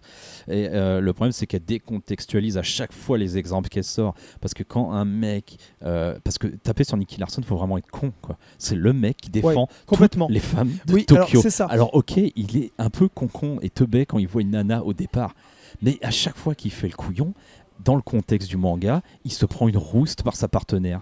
Et ça, elle le vire le truc. Et elle le vire tout le, le passage où le mec punit tous les violeurs du quartier quand même quoi. Mais Voilà. Il a jamais violé une personne, oui, il veut le sauter pour l'embrasser, il veut même pas, il veut Mais pas la violer. C'est que un gag en plus. c'est un gag, Merde, et voilà. Faut arrêter Et en les fait, conneries. On Est-ce vend pas la J'ai culture du l'impression qu'elle n'aime pas de faire de, de, de, de- alors le principe de ce qu'elle veut parler, elle veut parler du, de, de la culture du viol. Ah, C'est une très bonne chose de pouvoir en parler. De dénoncer les choses, c'est une très bonne chose. Après, il y a une manière de faire. Le problème, c'est qu'elle s'est basée sur quelque chose. J'ai l'impression qu'on lui a dit écoute, tu dois faire une vidéo de tant de temps, c'est très court, donc tu dois aller très vite et donner le maximum d'informations, mais en moins d'explications possibles. Et donc, j'ai l'impression qu'elle a bâclé ce truc-là en prenant des images et des personnages sans expliquer pourquoi. Et les images qu'elle a choisies, alors je suis d'accord sur une partie qu'elle a pu montrer, mais d'autres non. Nicky Harrison, je suis désolé, non, elle n'a pas le droit d'utiliser ça. Pour la simple raison que oui, c'est un dragueur, oui, il veut coucher avec les filles, mais non, il ne veut pas la violer, il n'a jamais violé au- Ah oui. aucune fille. Et c'est même pas ça, c'est qu'effectivement, il veut la forcer à l'embrasser et elle dit non. En plus, elle dit non. Donc c'est le côté, en plus, euh, elle se défend. La Et il se plupart fait toujours il se punir, fait toujours punir. C'est justement mais punir c'est les tous gens les qui exemples qu'elle utilise quasiment. des- Et c'est dommage parce qu'il y a des trucs qui sont Alors, intéressants dans son Elle propos a, quand elle a même. elle a montré par exemple le- dans One Piece, elle parlait de Nami qui commence et c'est ce que je disais pareil à Fairy Tail justement dans le truc, c'est que euh, Fairy Tail au début les filles elles sont tout à fait normales, c'est comme One Piece, ils sont normales, les filles elles ont des poitrines, elles ont des formes, mais c'est lambda. C'est comme Erza, les débuts, elle est lambda. Et à la fin, ils ont tellement de seins que même Erza, elle a tellement de poitrine que dès qu'elle respire un peu trop fort, elle explose sa son, son armure avec sa poitrine. Donc c'était complètement con. Et dans, euh, non, mais c'est un exemple, c'est pour Oui, non, mais c'est- ça serait ça. Et Nami, c'est la même chose. Combien de fois, moi, c'est mon personnage qui m'a le plus déçu. Au début, elle a son t-shirt, elle est là, tranquille. Après, elle, elle a en plus un petit shorty et après, elle a un jean. Tu dis, bon, bah, elle a- elle a déshabillé le haut pour habiller le bas. Là, tu dis ok. Et donc elle a, elle un, limite son comment ça s'appelle un, bikini qui fait juste cache téton quoi. Et elle passe effectivement du bonnet A à un bonnet E. Donc c'est c'est débile. Mais c'est le fan service qu'on peut avoir dessus. Ok ça se passe des années plus tard elle est devenue adulte. Ok c'est un fait. Mais bon autant de seins c'est un peu abusé. Et sur le coup, elle a raison de dire ça. Mais d'autres choses, comme elle l'utilisait, je suis désolé, non. Et dire ça, c'est vraiment euh, ressortir les, les, les, les, les, les- les diables des. des, euh, Ouais, c'est un discours qu'on entend depuis longtemps. faire quoi. ça. Et donc, c'est quelque chose qu'on n'entend plus. Et c'est la manière, en fait, c'est pas ce qu'elle dénonce qui est dommage, qui est, qui est, qui est dommageable, c'est la manière qu'elle le dénonce. Et c'est oui. ça qui est embêtant. Et là, et là qu'on a accepté de passer ça dans une chaîne télé, en plus euh, euh, sur c'est France Info, c'est ça? C'est ça. ouais. c'est France Info. En plus, en mettant comme ça, je suis désolé, non. Tu as un minimum d'informations, tu mets ça, tu expliques pourquoi et comment. Tu ne te sers pas de choses qui sont euh, qui sont euh, qui, s'auto-blâment ou euh, auto-cassent dans les séries. City Hunter, c'est ce qui se fait. Il se fait casser tout le temps. Et c'est ça, c'est montrer que effectivement, il se fait casser, il faut jamais se laisser faire, il faut jamais abandonner, c'est voilà, c'est ça. Et ben c'est le truc là-dessus. Donc c'est pour ça que sur le coup, je suis désolé, je suis comme toi Kino, été outré. Au début, je vois ça comme un truc bien, je dis ah, c'est bien, on va parler de ça, c'est bien, ça peut ramener sur d'autres choses. Et là, je me dis non mais tu te fous de moi là. Ah non, tu peux pas dire ça. Ah non. Et là, je me dis soit je mets un, un- un texte en dessous pour expliquer. Je me dis non, le fait d'expliquer à l'écrit, ça serait. On peut pas. Il faudrait vraiment prendre le temps de décomposer les choses, expliquer, montrer nouveaux exemples, dire quand est-ce qu'on est d'accord parce qu'on est d'accord sur ensemble, mais pas sur ce que la manière qu'elle présente et les sujets qu'elle est, enfin les exemples qu'elle a utilisés. Non, parce que. Vous, faut- les gars, Ouais, mais je veux juste dire un petit truc parce que c'est un procédé qu'on. Enfin, voilà, nous, on a, euh, on a une quarantaine d'années. On voit ça depuis très longtemps. Oh oui. Euh, c'est. On se permet des discours avec les Asiatiques qu'on se permettrait pas avec les autres. D'abord parce qu'ils ont très peu de représentants. Il paraît que dans les chaînes info, enfin dans les JT, euh, plus la misère est proche, plus on est concerné, plus elle est loin, moins on est concerné. Il paraît que, il semblerait que pour dénigrer, ça marche pareil. Plus c'est loin, puis on peut y aller gentiment et dire ce qu'on veut, et on s'en fout. Parce que le problème de son reportage, c'est qu'à un moment donné, elle semble résumer les mangas à juste ça, voire même les japonais à juste ça. Et c'est un peu très dommage quand même. Euh, C'est une journaliste, elle sait ce qu'elle dit, elle sait écrire, elle peut au moins un peu poser ses mots, un peu mettre euh, des formes et des. Enfin voilà, mettre, enfin voilà, laisser un peu les choses un peu plus ouvertes que, que, que ça quoi. Je pense pas qu'elle tiendrait le même genre de discours euh, pour des, pays qui sont plus proches d'Afrique par exemple, qui sont avec qui on a beaucoup de plus de liens. Mais il se trouve qu'il y a très peu de représentants asiatiques, euh, japonais en France, donc qui connaît un japonais connu en France, pas tellement que ça. Enfin, pas du Japon, un mec qui, habite en France, bah apparemment vraiment. Il y a personne pour le gueuler. Et puis bah c'est toujours la même chose, on gueule sur les mangas quoi, comme d'hab. Mmh. Ouais, ça, ça tourne de toute Mais façon. il- mais là, je, c'était- je veux dire qu'elle aille lire euh, l'auto-école et puis euh, qu'elle me raconte son discours. Parce que c'est du féminisme à la va-vite, vite fait, euh, en 30 secondes, qui mange pas de pain, quoi. C'est pas Bien du sûr. vrai féminisme, là. Et ça. Dieu sait que nous, ici, on parle souvent de ça, qu'on n'aime pas forcément le fan service, trop de boobs ou des trucs comme Oui. ça. On n'est on, on aime- on n'est pas forcément à montrer ça. On est plus à essayer de montrer d'autres choses. Donc, on comprend et on est, on, on- on- est de son côté par rapport à ça. Ah oui, à- non, à mais parler. ça, le- Mais c'est la manière d'eux, et je suis désolé, mais bon. moi j'ai envie de dire non, non, non, non, non, tu, tu, tu le- peux pas défendre comme ça. À un moment désolé. donné, il y a quand même un, truc un peu sournois sur le fan service, c'est que tout le monde utilise cette expression de manière péjorative, Ouais. sauf que c'est du fan service, donc il y en a qui veulent ça. a qui veulent ça. Donc au lieu, euh, euh, déjà, elle pourrait aussi mettre un mot pas que aux auteurs qui font du fan service, mais aux lecteurs qui le réclament de toute évidence. quoi. Je pense que si si on amalgame, d'après ce que c'est que, j'ai pu peu- comprendre dans, dans ce que vous avez dit, euh, c'est qu'elle fait clairement un amalgame entre le fan service et le hentai. Le hentai, euh, voilà, Nico va pouvoir corroborer ça. Hentai, c'est un terme qui veut dire déviant. Donc dès le Oui. départ, tu sais que tu vas vers Ouais, c'est un les- manga c'est- qui veut parler de c'est sexualité. pas pour les enfants et les ados, quoi. On Ouais, lit ça plus Après- tard. Donc, On euh, on lit pas. Mais voilà, Ouais, voilà, à un moment donné, euh, c'est- c'est- faut pas confondre fan service et hentai. Ce sont deux choses complètement différentes. Et même encore, tu as fan service, tu as le ecchi et tu as le hentai. Hentai, c'est vraiment la pornographie. Et en plus, au Japon, comme on parle très peu de sexualité, pour pouvoir un peu l'aborder et pour pouvoir montrer certaines choses, on est obligé de voir sur certaines choses qu'on ne, peut pas vraiment avoir dans la vie de tous les jours. Et ils ne parlent pas avec leurs parents, il n'y en a pas à l'école, il n'y en a pas à la télé, donc on en parle où On en parle dans certaines choses sur quoi on essaie de montrer, que ce soit les mangas ou autres. Oui, c'est une manière de parler. Oui, des fois, c'est peut-être un peu trop abordé, mais c'est comme ça. Et après, effectivement, encore une fois, ne confondez pas tout ce qui est ecchi, fanservice ou hentai. Faites très attention aussi à ça. Ouais, puis on va pas purifier toutes les œuvres parce que les, les mecs, euh, ils regardent pas ce qu'ils filent à leurs enfants. Ouais, voilà. Exactement. Occupez-vous de vos enfants. Merci. hein. Bon, voilà. C'était, le, petit, euh, la petite digression euh, France Info.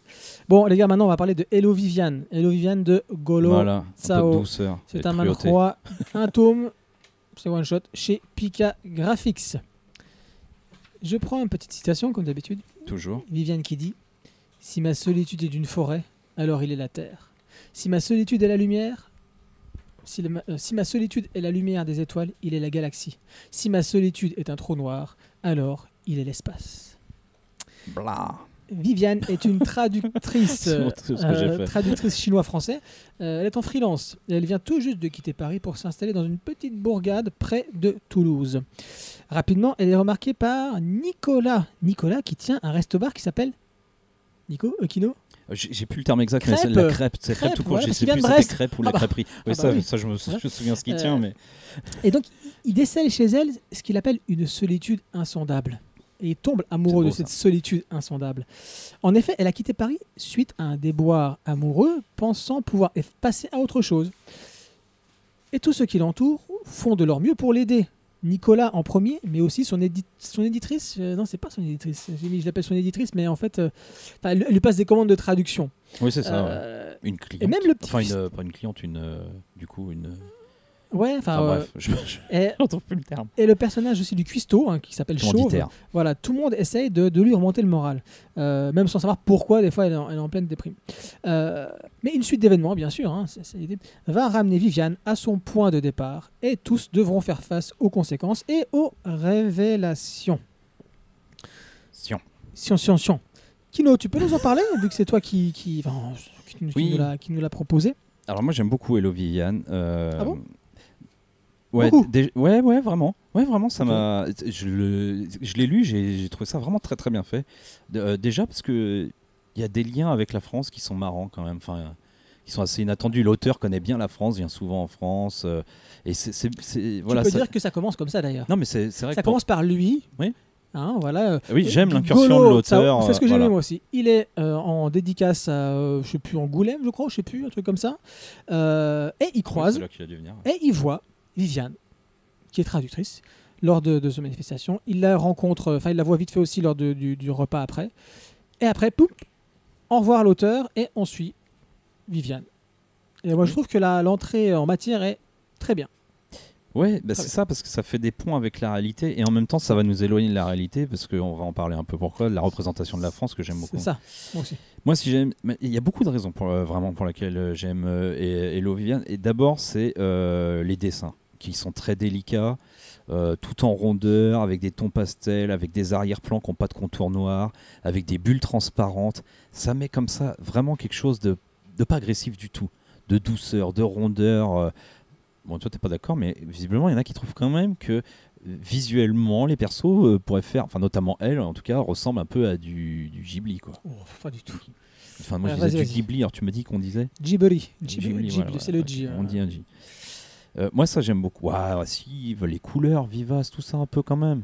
Il y a quelque chose. J'ai demandé s'il suffit de couleurs. Non, non, non, et pas de dans le thème. pastel, hein. euh, Juste, oui, non, mais on est pour, sur les. pour qu'on soit chez, euh, chez, Non, chez Miyazaki, le pont, notamment. on n'y est pas, mais il y a un petit pont, quoi.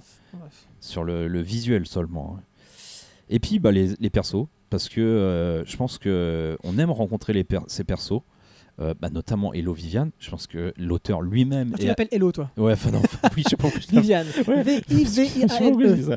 Notamment Viviane. Je pense que même l'auteur, puisqu'il commence par dire qu'il l'a vu, quoi, Mhm. et que tous vont tomber sous, le- sous son charme. Tout le monde tombe amoureux d'elle. Moi, enfin, je trouve qu'on peut tomber amoureux de ce personnage aussi. Enfin, pas comme les persos dedans, hein, évidemment, mais je... C'est pas ce que tu m'as dit quand. euh, Je sais pas comment tu l'as qualifié. C'est ça pas ce que tu m'as dit dit quand on en a parlé. Bon, je dirais pas. Bah c'est si, c'est si. un gros mot. Je, tu Ah me bon connais, j'ai ma bouche est pure. Ah bah non, j'ai dû dire une connerie alors parce que je l'aime bien. Et euh, ah non mais non mais c'est pas pour cette ah oui non mais je vais y venir je sais oui je vois à quoi tu fais allusion mais je vais y venir après mais non mais pas dans un premier au premier abord euh, enfin voilà tout le monde veut tout le monde tombe sous son charme Ah, en fait. plus il y a un- une manière de tomber sous son charme qui est où on est projeté dans des Alors, univers d'accord. Ah oui, ah oui, tropicaux. ah, visuellement, c'est super chouette. Ah bah effectivement. voilà, Les gens sont projetés dans un univers, ouais, effectivement, de la jungle, au tropique. Euh, ça, c'est super chouette. Toutes les vies, toutes les Bah, vues. euh, parce que ça passe par son souffle il aime pas ça Non, par les souffles. La laine, quoi. Ah bah oui le souffle du dragon tombent amoureux de la laine de la fille, quoi. non il tombe pas amoureux de la laine de la fille en la sentant il tombe amoureux d'elle parce Oui, que oui, oui, oui, Parce excuse-moi. qu'elle a des, des senteurs, des. Ouais, alors c'est, alors si un Français avait fait ça, on aurait trouvé ça horrible d'exotisme abusé, mais là c'est pas un Français donc ça. Moi, je Qui trouve nous personnellement l'idée comme euh, ça dans des que tu- univers que euh, tu apprécies tropicaux son parfum, que tu aimes le euh, sentir il ses cheveux, de mais son haleine, quoi, mon gars. Il a été- Non, mais et- personne parle bah, d'haleine. Écoute, il lui a fait une dédicace et puis il a pas de la gueule, qu'est-ce que tu veux Il a bien aimé. Quand après, on va me dire que je, je suis pas tolérant culturellement. C'est pas grave, vas-y. Bah, Il y a un truc sur la, la laine. Je euh, sais pas, je sais pas, je sais pas. Ah là là, je- ah, attention, hein, pas balance ton chinois. et euh, du coup, moi, moi j'aime ça. Enfin, voir quand tous ils s'approchent euh, d'elle, ils tombent amoureux. Et elle, c'est cette euh, traductrice chinoise qui est une, je trouve assez dynamique, mais en même temps exténuée. Elle a beaucoup de, contrastes comme ça et de contradictions. Et moi, c'est ça que j'aime beaucoup, les contradictions. Bah ouais, un peu. Elle est aussi gaie que triste, elle est aussi attirante que déboussolante. Et, et ça, moi, j'aime beaucoup. Je pense que je trouve que son héroïne, elle est assez bien travaillée parce que c'est un, c'est un, un piège romantique, son héroïne. de façon. Je dirai après pourquoi. Euh, parce que euh, j'essaye de d'en parler un peu de la manière dont ça avance le récit, en fait. Du coup, voilà, je l'ai dit tout à l'heure, il y a cette France vue par un Chinois, mais cette France qui n'existe tellement pas. Enfin, c'est comme les, les, les Ricains, ils ont su faire ça. Ils ont su construire une image de leur pays et nous vendre une mythologie. Nous, on est incapable dans le Cinoche d'avoir une représentation, euh, peut-être même archétype, mais de, de la France. Enfin, voilà, on n'a pas ça du tout. Donc là, on est. on- bah, moi, on je trouve. Mais on l'avait. Moi, oui, on l'avait. oui. Quand tu Mais regardes le réalisme Ah oui. poétique, Max Bah voilà. etc., je peux te dire que là, Bah on voilà, on dedans, quelque chose. Là, on est un peu. C'est comme si. Franchement, je trouve que c'est comme si on croisait quand même euh, Ghibli et Amélie Poulain. Il y a un truc comme ça. Pas là. Dans un premier sens, non mais c'est un croisement. On t'a pas dit qu'on prenait tout, on prend des bouts sur les bords, euh, dans les clichés quoi. Si tu veux, ça, il y a de ça quand même. Regarde, ça- si. qu'il y a de la poésie et des couleurs, on essaie de Ghibli. pas. mais non, je te, je te parle même pas de la poésie. Je te parle de cette même, manière attends. de représenter le, monde ça. très doux. Alors là, là, tu me vexes. Là, tu penses que Ghibli, c'est que Shihiro, Mononoke, Totoro et compagnie Pas du tout, pas du tout, parce que là, il m'a cité Shiro, et manque de bol, je venais de le regarder deux jours avant quand on discutait, tu vois. Et euh, oui, il m'a cité. Quand tu- Non non non, juste la tronche de la meuf. je T'as dit Shiro, même Non, pour la tronche de la... Non, non, je Ah, comprends un pourquoi peu, tu veux dire ça pour la tronche de la meuf, mais non, C'est non. tout, juste Je pour pensais la, que c'était plus par rapport à ce qu'on avait comme. euh, euh, ah, les, les noms m'échappent, ma femme pourrait vous le dire tout, facilement. Arrêtez avec vos femmes les colombos là. Bah bah, Ma femme m'a dit, les ma femme te dirait. je vais faire un podcast avec vos femmes moi. Alors, ouais, là, t'auras plus de chances d'avoir des trucs sur Ghibli. C'est clair. Mais euh, voilà, et il y a, enfin voilà, donc c'est une France très douce, euh, qui tourne au ralenti, toute propre, toute Douce chatoyante. Ouais, voilà, c'est ça. Mais un truc qui correspond tellement pas à notre réalité, c'est complètement décalé. Mais ça, j'aime. Ouais, mais moi aussi, j'adore que le mec. Euh, je, je pense même pas qu'il a pu voir ça de la France, hein, mais bon. Que ça il- fait il- réac vieille France, euh, comme pour Amélie Poulain. ou- Non, ça va. Ouais, moi, je pense pas de ça. Non, donc, euh, en fait, il faut mais savoir qu'au Japon, comme en Chine ou dans d'autres pays, des trucs qu'on a de la France sont tellement édulcorés. Enfin, pas édulcorés, non, c'est faux. Ah, mais lui, il va à Toulouse tellement là et tout. euh, enfin, montré de manière. Oui, mais Il justement, fait les pas grandes juste la villes. Tour Eiffel, quoi. Les grandes villes, elles sont montrées de manière belle, romantique, poétique. Tu sais qu'à travers le monde, Ouais, la on nous prend pays, pour des on est pris romantiques, comme les les plus grands romantiques. On a encore le côté le baisement, tu prends comme ça, tu fais la révérence apparence et compagnie. On est ça. Sauf que tu vas dans, dans la rue, non, Bah, c'est absolument pas ce que- que tu vas aller. C'est pour ça qu'il y a bah ce qu'on non, appelle le syndrome de Paris, qui, un- qui apporte ce nom, ça porte bien. Et tu vas en Inde ou autre, dans les autres pays où tu peux être mal, bah tu, ça s'appellera le syndrome de Paris. Ça vient de Paris, hein, Mm. je vous dis. C'est le côté où quand tu arrives, tu as l'impression que c'est tout beau, le truc des magazines, des romans. Et après, tu des baisses histoires. les pieds, tu vois les trottoirs. Voilà, c'est ça. Et Puis après, vois- tu vas boire un coup gens, tu tombes sur le garçon tu poses qui des questions, tu café, raciste à café, moitié. exactement Enfin, ça. qui aime pas qui personne en fait. Qu'il est raciste, mais il aime personne. Ouais, Mais ça va même au-delà de ça. Il y a un, enfin voilà, un- là il y a un rapport à la nature qui existe absolument pas en France, qui est typique plus des pays nordiques et surtout de l'Asie, qui est absolument pas le nôtre, qui va jouer un rôle important dans le dénouement et tout ça, mais qui n'a rien à voir avec. Et mais moi je trouve que c'est, enfin, c'est très bizarre de lire un truc euh, fait par un étr- enfin fait- oui par un étranger sur nous et de pas s'y reconnaître à ce point-là. Moi je trouve c'est, je trouve c'est, D'autant- plus qu'on peut quand même dire qu'à un moment donné, nous allons à Brest. Oui, c'est ce que j'allais dire. C'était mon point. Kino qui a vécu à Brest. C'est mon point suivant. J'aime beaucoup. Pour la petite parenthèse bretonne, évidemment, je suis très très fan de ça. Et euh, mais voilà, l'histoire va quand même suivre son cours. hein. On va pas juste euh, se contenter d'aimer les crêpes et, et les, et les façades colorées qui n'existent pas en France. Euh, D'un coup, euh, la cruauté va apparaître parce que l'amour va s'en mêler et que l'amour il est cruel. Parce que le- les personnages s'occupent que, de leurs sentiments. Vraiment, ils voient pas plus loin que leurs propres sentiments. Ils ne voient plus même l'objet de leurs sentiments, tellement ils sont occupés par leurs sentiments. Et, euh, et c'est pour ça que j'ai dû dire un truc sur elle. Attention, l'empathie, l'empathie, l'empathie arrive? Ah ouais, non, mais ils ont, en fait, euh, ils, ils ont une, une, une, une, une empathie qui ne servent que leur ego, eux, quand même. hein. C'est je veux m'occuper de l'autre pour aller bien moi, hein, uniquement quand même. Et, euh, et on voit qu'en fait, les peines, eh ben, ça entraîne tout le monde dans un gouffre. Et là, je crois qu'il faut vraiment le dire comme ça, ça entraîne vraiment tout le monde dans un gouffre, les peines, que les plaies se referment pas. Et, et- et en fait, ces personnages sont, sont limite atroces, je trouve, à la fin. Et cette héroïne qui paraissait toute gentille, toute douce, un autre visage quand même. Ok, il lui arrivait un truc, mais pff, elle aurait pu, elle aurait- pour de vrai, elle aurait pu se comporter autrement avec Nicolas bien avant, par exemple. Merci. On est d'accord. Et, lui aurait pu s'apercevoir qu'il y avait quelque chose. Qui s'appelle Nicolas. hein, Ouais. Et, et lui aurait pu s'apercevoir qu'il y avait quelque chose bien avant chez elle, s'il n'avait pas été juste occupé de, de se dire ah, je veux la protéger, moi je, moi je, moi je. Et il aurait peut-être pu voir quelque chose, quoi. T'es méchant avec Nicolas. Ah mais je pense que c'est, enfin c'est très, ils sont très égocentriques ces personnages. C'est pour ça que j'ai dû dire c'est une conne ou un truc comme ça, mais bon, enfin j'avais fait un raccourci entre nous. Ouais, j'avais fait un raccourci entre nous, mais euh, ils sont, euh, enfin, je trouve que sous prétexte qu'ils ont des peines de cœur, ils se révèlent être assez lamentables. Et c'était ma conclusion. J'avais dit que c'est un roman graphique très doux, mais qui fait mal avec sa mélancolie tapie à chaque page. Ok. Ce qui fait que j'aime bien, quoi. Ouais, ouais. Nico, du coup, tu veux dire Ben, c'est quand même le deuxième manga qui me, ra- qui me rassure sur mon prénom. Parce que il y a, de, de mémoire, je ne connais que trois mangas où il y a le prénom Nicolas. Le premier manga où il y a eu un Nico, j'ai pleuré parce que c'était un yaoi. Donc j'ai eu mal aux fesses. voilà, ça s'est fait. Le On deuxième, est le pays du romantisme. Voilà, le deuxième, c'était là où j'ai- je me suis dit, ah, enfin, classe, mec, classe. C'est Nicolas dans euh, Gunsta. Punaise, c'est le mec qui est le. Il est extraordinaire, ce mec. Il est peut-être muet, mais il est extraordinaire. Bon, il n'est pas comme moi. Et là, je vois la série dans Evian, Pour le, le muet mec, seulement. lunettes, euh, cheveux un peu euh, bourse sur la, sur la tête, et j'ai. Putain, mais il me ressemble plus que n'importe quel autre personnage. C'est quoi cette Ah histoire ouais, là c'est loin des stéréotypes tablettes de chocolat. Voilà. hein. Si je dois ça. faire un cosplay, c'est lui que je vais faire un cosplay, c'est pas possible. Oh, ça, Ouais, te coûte- ça va. ça te coûtera pas cher, hein, Ah, t'habiller, c'est puis c'est parti. C'est clair, c'est clair, c'est Il clair. faut que tu trouves un grand chauve qui expérimente des, des oui, recettes des de recettes et cuisine. puis qui court le matin. euh. Déconnez pas, John Akiba Station, à côté de chez moi, qui est un chauve, pas très grand, mais qui est un chauve. faire. Il fait, il court tous les matins, donc euh, voilà, donc c'est pour ça qu'il est gaulé assez. Et surtout, il fait énormément de pâtisserie, donc il en fait beaucoup. Et surtout, C'est pour ça qu'il court. Et voilà. On va faire un hors-série sur lui. Euh, Non mais eh, juste ça, tu vois, le mec là, il a, il a quasiment rien chauve, mais il existe. Oui. Il est bien, bien, bien découpé, bien ciselé, bien, bien construit, avec alors très peu. Pareil, mais là, elle a- on a un peu plus de choses sur elle, quoi. Elle est bien l'éditrice. J'aime bien son personnage. Qu'est-ce que je vais vous dire euh, Il est pas en kiff. Bah écoute, tout, là, là pour le coup, hein, est-ce que nous sommes encore une fois euh, Oui. victimes de nos subjectivités respectives? Je ne sais pas.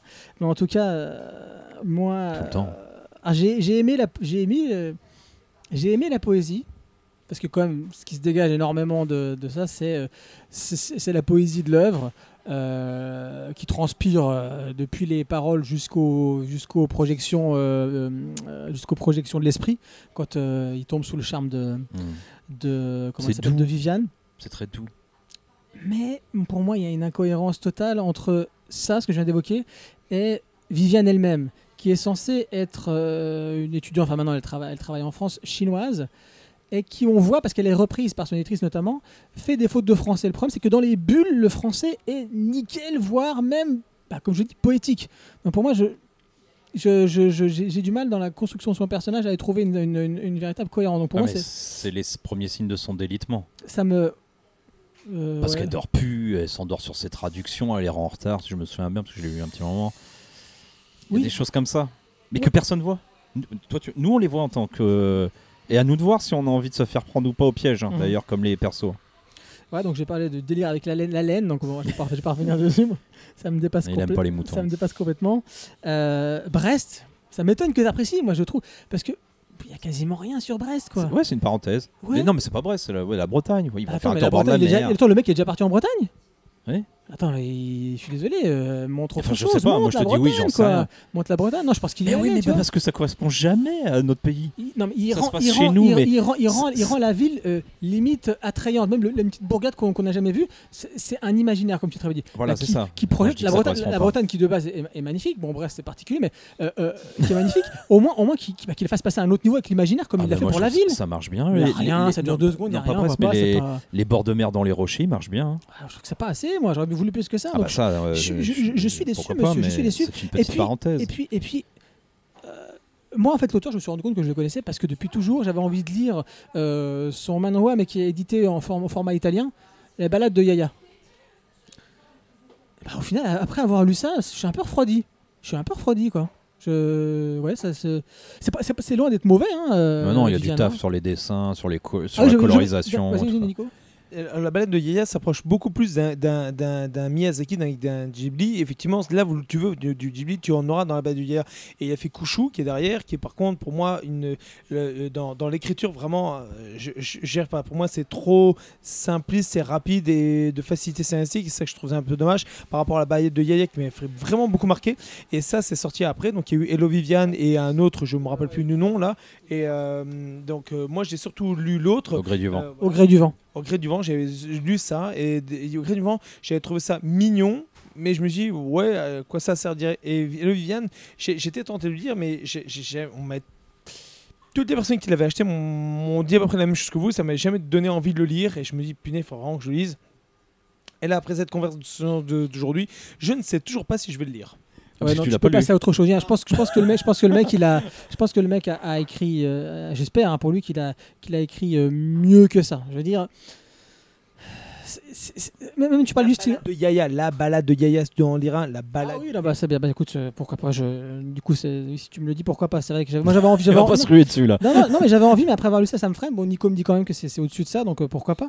Euh, oui, alors pour moi, qui, pareil, pour voir vraiment, pour juste terminer sur la subjectivité, pour moi, le, le, le dessin et la colorisation, ça tombe dans les travers dont on avait parlé le podcast dernier, dans la standardisation de- des œuvres chinoises.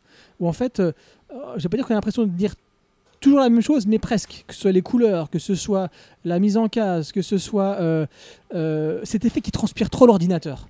Et moi, c'est ce que j'ai ressenti là. Moins, moins que sur euh, le. Comment il s'appelait Le, le qu'on avait vers fait là, vers l'ouest. Moins que sur vers l'ouest. Mais quand même, quoi. C'est. Ouais, je trouve ça, je trouve ça quelconque en fait. C'est. euh, Moi, je trouve pas. Je trouve qu'il fait quand même quelques choix. euh.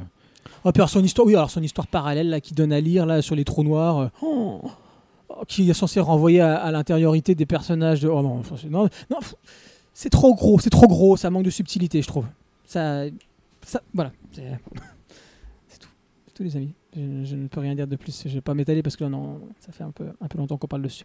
Donc, c'est bon, Kino Ah bah oui. donc Hello Viviane de Golo Tsao, manhwa, un tome euh, one shot donc chez Pika Graphics. Et nous terminons Bonne collection quand même. Bonne connexion, bonne connexion. C'est pas encore l'heure de la question? Non, après. Ouais, Nico, il a pas oublié qu'il y a une deuxième question à poser pour remporter la belle boîte de Eden Zero. On a Mais- le droit de jouer nous C'est l'horreur. Là, c'est l'horreur. C'est l'horreur. Donc, qu'est-ce qu'on va faire? Bah, C'est l'horreur. C'est Halloween bientôt. On va parler du voleur de visage de Junji Ito parce qu'on s'est quand même rendu compte qu'on n'avait encore pas parlé de Junji Ito. Et on aurait bien voulu vous parler de Spiral, de Tomei, c'est ça? Tomei, Tomei, voilà. Et Guillaume. je ne connais pas Guillaume, moi, je connaissais Spiral. Désolé, euh, que je suis un inculte du manga. Malheureusement, qu'est-ce qu'il fait le Stan? Il regarde partout Ils ne sont plus disponibles. Je me dis, bah, je vais retourner chez qui Je vais retourner chez Je te Nico. Je me souviens que hein. j'avais vu Tommy et qu'il y avait, qu'il y avait euh, Spiral. Ah bah non, non plus. Bah non plus. hein. Donc qu'est-ce qu'il fait Stan il se rabat sur ce, ce- ce- celui qu'il a. Donc on a fait le voleur de visage. Euh, donc il y a un recueil de six histoires courtes, sorti pour Halloween dans les années 80 jusqu'en 97. Euh, donc le pro- la première histoire qui est sortie s'appelle Le voleur de visage. Comme c'est un recueil de nouvelles, ils ont appelé le recueil de nouvelles Voleur de visage. J'en parlais. Voilà. Deuxième histoire, les épouvantails. Troisième histoire, chute au pluriel. Quatrième histoire, les fils rouges. Cinquième histoire, mes ancêtres. Et pour terminer, les ballons au pendu. Euh, donc le recueil, une fois tout terminé, est sorti en 98 au Japon. Chez nous en 2008. Donc bah, voilà, comme je vous l'ai dit, là, il y a six histoires. Je ne vais pas vous résumer les, euh, les six histoires. Euh, Il est vraiment pas préparé ce podcast. tu rigoles pas des genoux, toi? Écoute-le celui-là. Écoute-le celui-là. Euh, juste pour. Euh... Ah, rien foutu. Bah, vas-y, parle, toi, gros malin. Vas-y, maintenant. maintenant, maintenant. Ouais, c'est bon, allez, vas-y. Ah bah, je vais commencer par le commencement parce que d'abord, je pense que euh, euh, on peut pas attaquer. C'est très, on peut pas attaquer une œuvre sans a priori parce que même si on nous en a pas parlé, même si on prend un truc euh, au hasard, il reste que, en l'occurrence là, on parle des mangas, on a un titre et une couverture. Couvre incroyable. Et ça, ouais, ouais. En pochoir et, tout, ça, avec l'effet miroir. Ça, ça te met un a priori, ça te contextualise le truc. Photo, et quand photo, tu photo. Et quand tu rentres dans l'œuvre, tu as déjà ça. Ouais. C'est une des raisons d'ailleurs pour lesquelles je suis pas un grand fanat des recueils. hein, quand même, je, je suis pas. J'en lis, hein, mais au final, c'est pas les- c'est pas les trucs qui arrivent à me marquer le plus les les recueils. C'est que là, ils ont donné le titre d'une nouvelle à tout le recueil. Et, ça, et vous avez l'impression que je vais peut-être pinailler, mais non en fait. Parce que le problème, c'est que tu, tu rentres, tu, tu te mets dans, une, euh, dans un état d'esprit, tu rentres là-dedans, tu te dis le voleur de visage, ça va être ça, et puis c'est pas ça quoi. Si, en fait, la première c'est ça, la deuxième a un petit lien avec cette thématique, et mais après c'est fini. On, a- on, est, on est déjà parti quoi, on a plus ça. Et je lui défonce son truc et qui nous a programmé, il, lui il fait des photos, il s'en fout. Non, mais on est d'accord. celui-là il fait, il, fait, Non, il mais fait tout le temps en, des en photos. fait, moi je trouve c'est vraiment dommage d'avoir mis un nom de recueil qui, qui, qui est celui d'une seule nouvelle parce que ça nous conditionne à voilà, quelque chose qu'on n'aura pas. Je Et, comprends. euh, et moi, c'est pas pinailler, hein, c'est vraiment. Il suffit de. re- Ah non, tu on le dit pas. souvent entre nous, il suffit de re-regarder les, les bandes annonces des films d'Hitchcock qu'il faisait pour comprendre à quel point euh, on peut, en tant qu'auteur aussi, à vouloir quand même euh, gérer l'a priori. Ce qui n'est plus forcément le cas, des fois, c'est les éditeurs qui font les couves, les noms, les machins. Du coup, les deux premières histoires, bah, moi, je les ai beaucoup aimées. Euh, je l'ai dit tout à l'heure, un peu déjà, quand je parlais de Ino. Lui, là, c'est de l'horreur, mais c'est. euh, c'est pas gore, c'est pas trash. Non, non, c'est pas gore non, trash. C'est plus psychologique, ça renvoie plus à des problématiques. Euh, je, je trouve plus mes mots Bah, aujourd'hui. sa, sa théma- sa thématique principale, c'est la mort. Donc on revient vraiment aux origines Voilà. de l'horreur. C'est-à-dire voilà, la, la peur, la peur principale de l'être humain, la mort, et comment il y fait face. Et là, je peux dire que le mec, en termes d'images qui te renvoient de la... Ah ouais, voilà, c'est ça. des images qui te renvoient. Donc, euh, Ah oui, je dis, je pas voilà. en podcast, mais euh, voilà, le, le voleur, le voleur avec cette nana qui veut devenir copine avec une petite nouvelle à l'école, euh, qui arrête pas de la coller, de la coller, de la coller, de la coller, qui en fait, voilà, lui vole littéralement son visage. Mais ça, ça, ça, c'est la deuxième, si je me souviens. La première, c'est la première. C'est la première, oui. Qui est incroyable. Oui, elle est les très- alors, les- épouvantails, cette idée, mais elle est Bah géniale. voilà, mais on est d'accord. Les deux premières sont vachement bien, mais moi, mon intérêt, il décroît un peu après. Ah et bah il ne cesse. Bah écoute, euh, moi, mes ancêtres et les ballons rouges euh, au terminal. Je dis pas que c'est pas bon. hein. Je dis que ça décroît. Parce que les deux premières sont vraiment sur la thématique qu'on vend au départ. Et après, beaucoup Comme moins. ju- quand même. juste pour terminer sur les épouvantails, l'idée hein, dont je vous parlais, euh, parce que juste pour finir ce que se dit Kino, donc euh, il parle de la mort tout le temps, c'est vraiment son, son sujet principal. Est-ce qu'il va vraiment euh, déranger le lecteur euh, dans le bon sens, hein, j'ai envie de dire, le, questionner C'est ah euh, c'est par des images que concrètement on a ou des idées qu'on n'a jamais vues. Moi personnellement, je n'ai jamais vu. Pourtant, l'horreur est un peu mon, style de prédilection. Je veux dire, d'où lui sort cette idée où tu as un épouvantail qui sert, bah, comme tous les épouvantails, à normalement faire peur aux oiseaux dans un champ. Mais cet épouvantail, quand tu le plantes dans une tombe, l'épouvantail, la tête de l'épouvantail prend le visage du défunt. Cette idée est géniale, je veux dire, euh, à un moment donné. Et tu as tous les, tous, les, tous, les, tous les gens qui sont, en, qui sont en détresse, qui ont envie de revoir leur, leur, leur, leur- leur défunt, qui viennent tous planter des, des épouvantails. Bah, l'image que ça donne est incroyable. Il y a déjà eu plusieurs histoires, ou voire peut-être même films, si ma mémoire n'est pas trop mauvaise, mais enfin, j'ai plus de titre en tête, mais sur des épouvantails qui prennent vie. Là, ils l'ont. Ah, mais là, ça Et au-delà là, ça. il, bah là, il l'a fait à la sauce japonaise avec, ses- avec les fantômes, avec les morts. Ce qu'on a moins, et c'est toujours ça qui est agréable, c'est qu'ils arrivent à nous proposer, euh, Dans chaque. à- enfin en tout cas à renouveler pour nous les choses. Enfin bon, ça date quand même, mais euh, parce que ils, ils ont des, encore des thématiques et des, des, des- des croyances, des traditions, ce qu'on veut, euh, qui correspondent pas tout à fait aux nôtres, qui, qui sont intéressantes pour ça. C'est son approche qui est, qui est intéressante. Après, je te laisse, je te laisse reprendre la Ah oui, non mais j'ai pas, j'ai pas beaucoup à dire hein, parce qu'en fait, le- ce qui est vraiment intéressant, c'est qu'il travaille plus dans les non-dits et dans ce que ça induit, dans- et surtout dans ce que ça va nous renvoyer à nous-mêmes, Mm. plus que de l'étalage euh, à l'image. C'est- l'inverse total de- du panorama de l'enfer où il t'en fout plein la tronche. Ici, il t'en il t'en met pas plein les yeux niveau euh, horreur, mais quand même, ça va bien te faire, ça va, ça va te questionner. Du coup, ces ces questions métaphysiques, elles sont pas super originales, hein, la mort, bon, bah, voilà, mais elles interpellent vraiment bien quand même. Enfin, ça marche. Bah, je veux dire, donc, déjà à une époque où voilà, le suicide est un fléau au Japon, Mm. euh, population vieillissante, même si ah, bah non, on arrive à, des, à des cas. Enfin, le pays est quand même vraiment hyper vieillissant. Et tout le monde te dit, hein, je parlais avec des Japonais il n'y a, a pas tellement longtemps, euh, voilà, c'est un, un vrai problème dans leur pays, quoi. Euh, parce qu'il n'y a pas de place, donc il faut qu'ils fassent plus de gosses, mais il n'y a pas de place. Donc c'est- un vrai problème. Et il y a cette espèce aussi de perte de transmission de la tradition. Hein, on a l'impression que le Japon c'est encore un pays de tradition, les samouraïs, etc. Ça c'est dans notre imaginaire. tu vois, Oh, il y a quand même plus de tra- enfin, Ah oui, il, s'est pas- préservé, Oui, plus parce en que tradition, on est d'accord. c'est Mais pas quelque chose de négatif que de Non. garder la tradition, Ah non, contrairement à ici. quoi. A Kyoto, Kyoto est le meilleur exemple, enfin sûrement le plus connu, mais le, le- le meilleur exemple Euh, de ça. Moi, ce qui me plaît beaucoup, euh, Kino, je te coupe, c'est son approche, euh, son approche du fantastique Ah bah, c'est- frontale, c'est ça? Vas-y. Enfin non, moi j'allais juste dire que son équilibre, il est juste pour moi dans le fantastique. C'est vraiment, pour moi, il met pas des grosses doses. Non. Mais il te les met bien comme il faut, bien en évidence et juste comme il faut. Mais il te les met dès le départ. C'est-à-dire Ouais. qu'on n'est pas en train de t'expliquer pourquoi ça arrive. C'est Ouais, comme ça. Non, non, c'est pas. Oui, ah oui, mais ça évidemment. Ah oui, ça, T'as des pas- ballons avec des têtes de gugus qui volent. Ça, c'est ce que je préfère. Ouais, voilà, ouais. Et les- t'as- les- On t'as part du principe t'as- t'as qu'un monde fonctionne comme T'as ça. des ballons avec les têtes des défunts qui descendent sur Terre et qui viennent pour tuer ceux qui, pour pas les futurs défunts et qui descendent sur Terre pour pendre ces gens-là. Ce qui est... C'est comme ça. Ouais, ce qui compte, c'est ce que ça raconte et pas pourquoi ça se passe comme ça. Exactement. On Le mec a des choses à dire. Et moi, c'est ce qui, Et du coup, bah, c'est vrai que sous forme de recueil et de nouvelles, ça marche bien ça quand même. Ah ouais, non, ça marche. ça mais marche quand même, hein, moi je suis pas euh, au taquet sur ce sur cette. Je sais pas, non. pour moi, on est au minimum du bon, voilà. C'est-à-dire que c'est bon. C'est bon, de toute façon, je pense que les, les- Japonais euh, ont, toujours un peu de mal. Parce que le, le- le- gros défaut, on va dire, de, de- des histoires courtes, mais de, de façon générale dans, dans- les mangas, ce qu'on entend souvent, c'est les fins. Souvent, les Japonais ont, du mal avec euh, la fin telle qu'on l'entend, euh, du moins dans, dans- dans nos traditions euh, littéraires. Euh, là, la chute, est, c'est vraiment une chute, ça tombe, boum, c'est comme ça. Ah, c'est terminé. Ah, c'est- ah, bah c'est terminé, d'accord, c'est comme ça. Et là, là, en plus, c'est des histoires courtes, donc on le sent d'autant plus. Mais ce qui rattrape tout ça, ce que je dis, c'est vraiment bah, les, les idées, ce qu'il a à dire à travers ses, ses idées, quoi. Moi, je, je trouve. Euh, D'autres choses, euh, Kino, avant de passer là Non, rien. Enfin, Vas-y, Nico, illumine- illumine-nous de tes connaissances. Po, po, po. Oula. Alors, moi, je suis dégoûté parce que Junji Ito est un auteur que j'adore particulièrement. Mais je suis un grand fan de cet auteur et malheureusement, plus rien n'est quasiment vendu Ouais, de lui et tout va être arrêté en France. Et je suis dégoûté parce que quand il les avait sortis en version Deluxe Potatoes, donc les versions Tomie ou Spirale, ça marchait très bien. Ouais, On a, on, on- ça, euh, ça a belle, fait hein. très vite feu de paille, les gens les réclamaient, ça se vend à prix d'or sur internet. Les, les gens sont preneurs. Ah oui, là on doit être à plus de 200 euros hein, sur ça, Voilà, là, je pense. hein. c'est ça. Et, ça m'énerve de me dire que. Alors, sur, euh, sur fond, que. Bah oui, mais le- les Ito, ça se vend pas. Mais c'est normal. Les meilleurs qui sont sortis dès le début, après, par la suite, vous les avez laissés au placard. Vous avez réédité jusque deux mangas, c'est Spiral et euh, Tomie en version deluxe. Et le reste, vous les avez laissés crever. Je suis désolé, mais Guillaume, extraordinaire, qui est l'un des meilleurs qu'il ait pu faire, n'a jamais sorti en deluxe, n'a jamais rien fait autour. Et on se dit, mais quand vous faites des. Il y a de la com sur son histoire de chat. là, Ah oui, non, mais. L'histoire de chat, c'est même pas une manga d'horreur, c'est le seul qui n'est pas un manga d'horreur parce que c'est juste une histoire de vie sur les chats. Et la seule truc d'horreur qu'il a gardé, c'est les yeux blancs de sa femme. C'est tout. Voilà, ouais, c'est- comme ma femme quand elle s'énerve, quand elle me regarde comme ça, version hautain, je vois que le blanc de ses yeux, j'ai peur. hein. ça me fait à peu près la même chose. je, vais, je vais rentrer, je vais me faire défoncer Elle par écoute le podcast.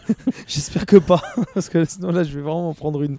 Euh, sinon, Junji Ito, effectivement, il a fait des très grandes œuvres et des œuvres très moyennes, voire mauvaises. Le villa- la, la- la ville sans rue, bah, je suis désolé, c'est pas très bon. Euh, tout ce qui est euh, Frankenstein, pff, voilà. Euh, Il y avait encore la maison de poupée. pff, oh, voilà. Mais sinon, tu On le prenais, vend bien le mec. hein, mais tu prenais euh, comment ça s'appelle, la, la Family Mass, la- le voleur du visage qui est vraiment bien. Il y avait- il y avait même un qui était en histoire aussi complète à l'époque, c'était euh, Remina, qui était plutôt pas mal. Euh, là, ça partait un peu en steak à l'intérieur, parce qu'il allait très loin dans ses pensées. Donc, au d'un moment, ça allait dans les exagérations qu'il peut faire dedans. Donc, oui, mais c'était pas mal. Mais voilà, il nous a sorti des choses incroyables. Circus qui était pas. Enfin, le truc du cirque qui était pas trop mal. Après, on se retrouvait à avoir une histoire bien sur deux histoires pas très bonnes. Donc, euh, on se disait, bon, au bout d'un moment, ça s'essouffle. Mais oui, ça s'essouffle, parce qu'au bout d'un moment, faire le génie qu'il a fait au début, s'habituer à des œuvres qu'il fait et des choses qui dérangent comme il fait, bah, au début, on n'est pas trop habitué et au fur et à mesure, on est habitué. Donc, au bout d'un un moment, on se dit, bon, bah ouais, bon, bah ça passe, ouais, c'est gentil, c'est du Jun- Junji Ito. Mais c'est dommage qu'on n'ait pas repris certaines de ses œuvres et refait. Et je trouve ça, c'est vraiment con, parce que tout quand c'est sorti, ça marchait très bien. Et là, ils sont en train de tout arrêter, on n'en aura plus. On n'en aura plus, ça va Il finir. faut attendre ça va être quelques années pour les suivants. Peut-être on en refera Non, un peu. non, non, non, ça se refera plus. Ah que ouais. c'est- Il reste, les, il reste les bibliothèques hein, pour les Oui, lire pour les éventuellement. lire. Et effectivement, euh, les- il y a un noyau dur qui les a achetés et ils sont, on est, ils sont, on est peu à les avoir achetés sur les derniers. Ouais, je suis d'accord, mais donc, c'est euh, aussi les nouvelles que générations, peut-être qu'ils auront envie de les lire plus tard. Il faudra refaire le parce que truc. quoi. l'horreur qu'on avait de les- des- dans les Ah années c'est pas la même, 90, début 2000 et les horreurs qu'on a aujourd'hui, quand tu prends par exemple les King's Game, les Remember, les Darwin's Game, Le truc les de Maître Gims, c'est une horreur. Comme ça. Non, Maître Gims, quand tu ouvriras le manga, ça fera oh yeah Donc ça, c'est un autre débat. Euh, J'adore la faire, celle-là, je suis désolé. Et euh, le truc, c'est qu'effectivement, l'horreur qu'on a de l'époque et de Junji Ito et de ce qu'il faisait avant, c'est pas la même chose. On prend Eden ou Sister Sisters et on prend l'évolution qu'on a eu de, de l'horreur, c'est pas du tout la même chose. Le- Aujourd'hui, l'horreur, on a besoin d'un gore extrême, on a besoin de. de, de Ils visent pas les mêmes gens. Voilà, Ah, C'était plus mature avant quand même. Tout à fait. Voilà. C'est pour ça que même là, quand ça sortira, ça, au terme de graphisme, qui fera très vieux, très rétro, très ancien, ça ne plaira plus du Moi, je trouve que ça passe encore quand même pour celui-là. hein. Je trouve qu'il y a des trucs qui font plus vieillot que ça. hein. non, bah oui, je suis d'accord, mais non, franchement, le dessin, C'est un dessin, un Junjito et un Junjito qui est un style très, très particulier. Si vous Ah, avez, Moi, bien. hein. si vous connaissez pas, vous avez par exemple lu L'école emportée, c'est à peu près dans ces styles-là, très noirs, avec des traits très fonds, très euh, euh, on- pas, pas de trame parce que c'est vraiment il faut soit du noir, soit du blanc. C'est sûr qu'on n'est pas sur la mode anguleuse euh, de- du moment là. Voilà, c'est pour ça qu'encore une fois, c'est un style très particulier et c'est pour ça que ça ne peut plaire qu'à une, une- une- une- un domaine bien précis. Et ce- c'est déjà un noyau dur qui a déjà lu depuis longtemps. Et le peu de gens qui l'ont pas lu sont les gens qui découvrent Euh, ouais, aujourd'hui. enfin, ouais, et donc, moi- on est moi, trop J'ai peu, pas tout lu, j'aimerais bien trop, lire. hein. oui, mais vous- on est trop peu. à- Ah ouais, vous êtes trop peu pas l'avoir trop lu et donc c'est Ils ça. peuvent pas faire des trucs euh, genre Ulule, machin, euh, comme ça on voit peu qu'il y a, Alors, puis on participe, si et on puis on trucs l'a payé ça, un peu plus cher, mais Ah on bah, l'a. si tu veux un truc comme ça, il faut faire chez Black Box. C'est Black Box Edition qui fait ça. Et ils se lancent dans ce domaine-là. Et ils en reprennent pas mal. Donc peut-être qu'un jour, on aura chez Black Box Edition qui vont reprendre les Guillaume, les, la plupart de Junji Ito, qui veulent sortir en, en, participatif. Pourquoi pas? Et là, moi, je serais même pour qu'on ait des choses comme ça, pour pas laisser crever des séries. Comme des choses, ils ont repris les, les, les Cobras, ils ont repris les Coach Foufou, ils ont repris. voilà, ils sont en train de reprendre de plus en plus de choses. Là, ils ont refait encore une campagne il n'y a pas très longtemps sur deux nouvelles séries. Donc oui, c'est bien qu'ils le Avec des fassent beaux coffrets. même si je n'aime pas du tout Black Box et euh, leur, leur manière de travailler, Ah non, non. euh, comme ils nous ont Calme. accusés de vol et de, de choses comme ça. donc, euh, voilà, ça, je l'ai toujours au travers de la gorge. Ah, mais le principe de ce qu'ils font est bon. Oui, si vous devez trouver des trucs à l'ancienne, Black Box est très bon. J'encourage souvent les gens à aller acheter aussi chez eux si vous cherchez des certaines choses dans, dans cet esprit. Donc oui, mais le problème il est là, c'est que il y a une limite à tout ça et le souci c'est que des œuvres pareilles, ben, malheureusement, voilà, c'est des choses qui vont se payer à se dire que ça marchera pas vraiment. Et ça c'est dommage. On va pouvoir se s'entrecouper, se découper, mais si vous voulez, parce que c'est l'heure du Totally Crazy. On devient complètement dingue. L'instant où chaque mois nous vous faisons part, fête. l'instant où chaque mois nous vous faisons part de nos découvertes extra manga les plus folles.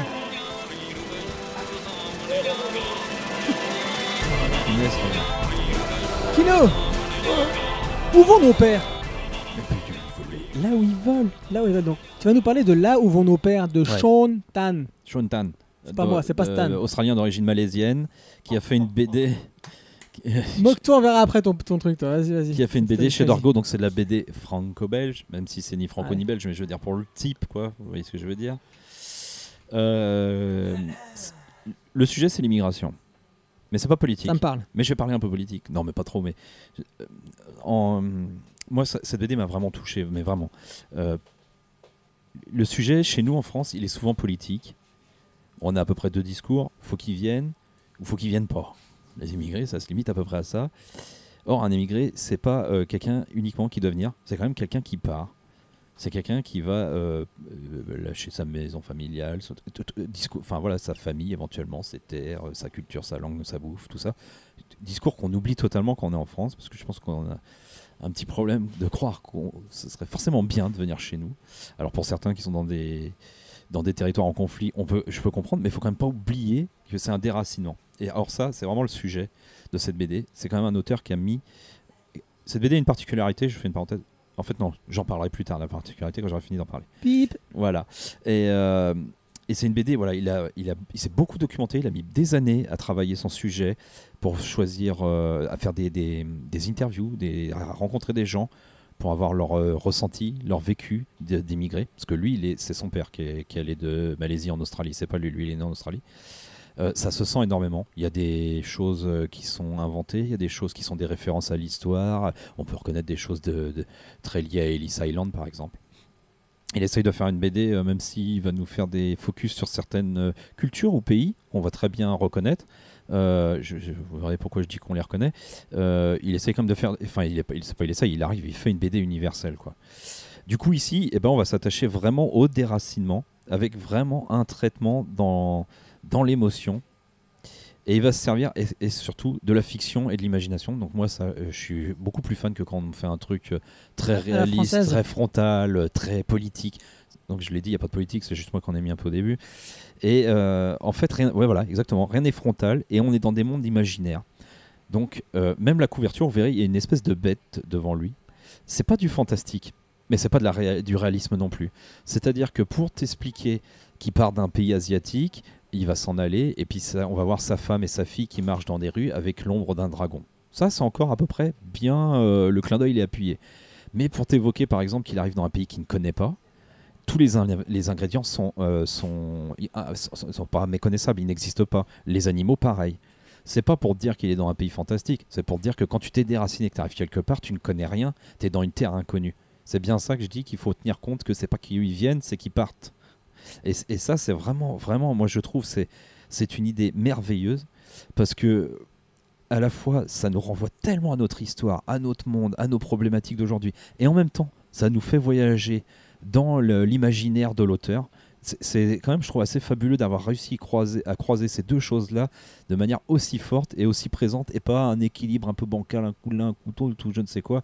Voilà, il va croiser un autre immigré qui va lui évoquer son pays, on va reconnaître tout de suite le régime fasciste, alors qu'il va pas montrer ça. Enfin, c'est bon, sûr que quand ils te mettent une chaussure en cuir, t'as déjà peur dans une ruelle.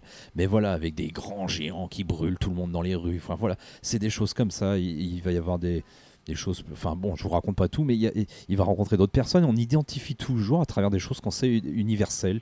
C'est universel, c'est la connaissance universelle de ce qu'on sait des autres, qu'on s'y intéresse ou pas. On sait quand même quelques, quelques petites choses. Et il va se servir de ça. Et puis de notre capacité à être perdu et à être face à des choses qu'on comprend pas, qu'on connaît pas, pour, euh, pour vraiment euh, s'identifier au héros. Et, euh, et moi, moi, je, je sais plus ce que je voulais dire. C'est dommage.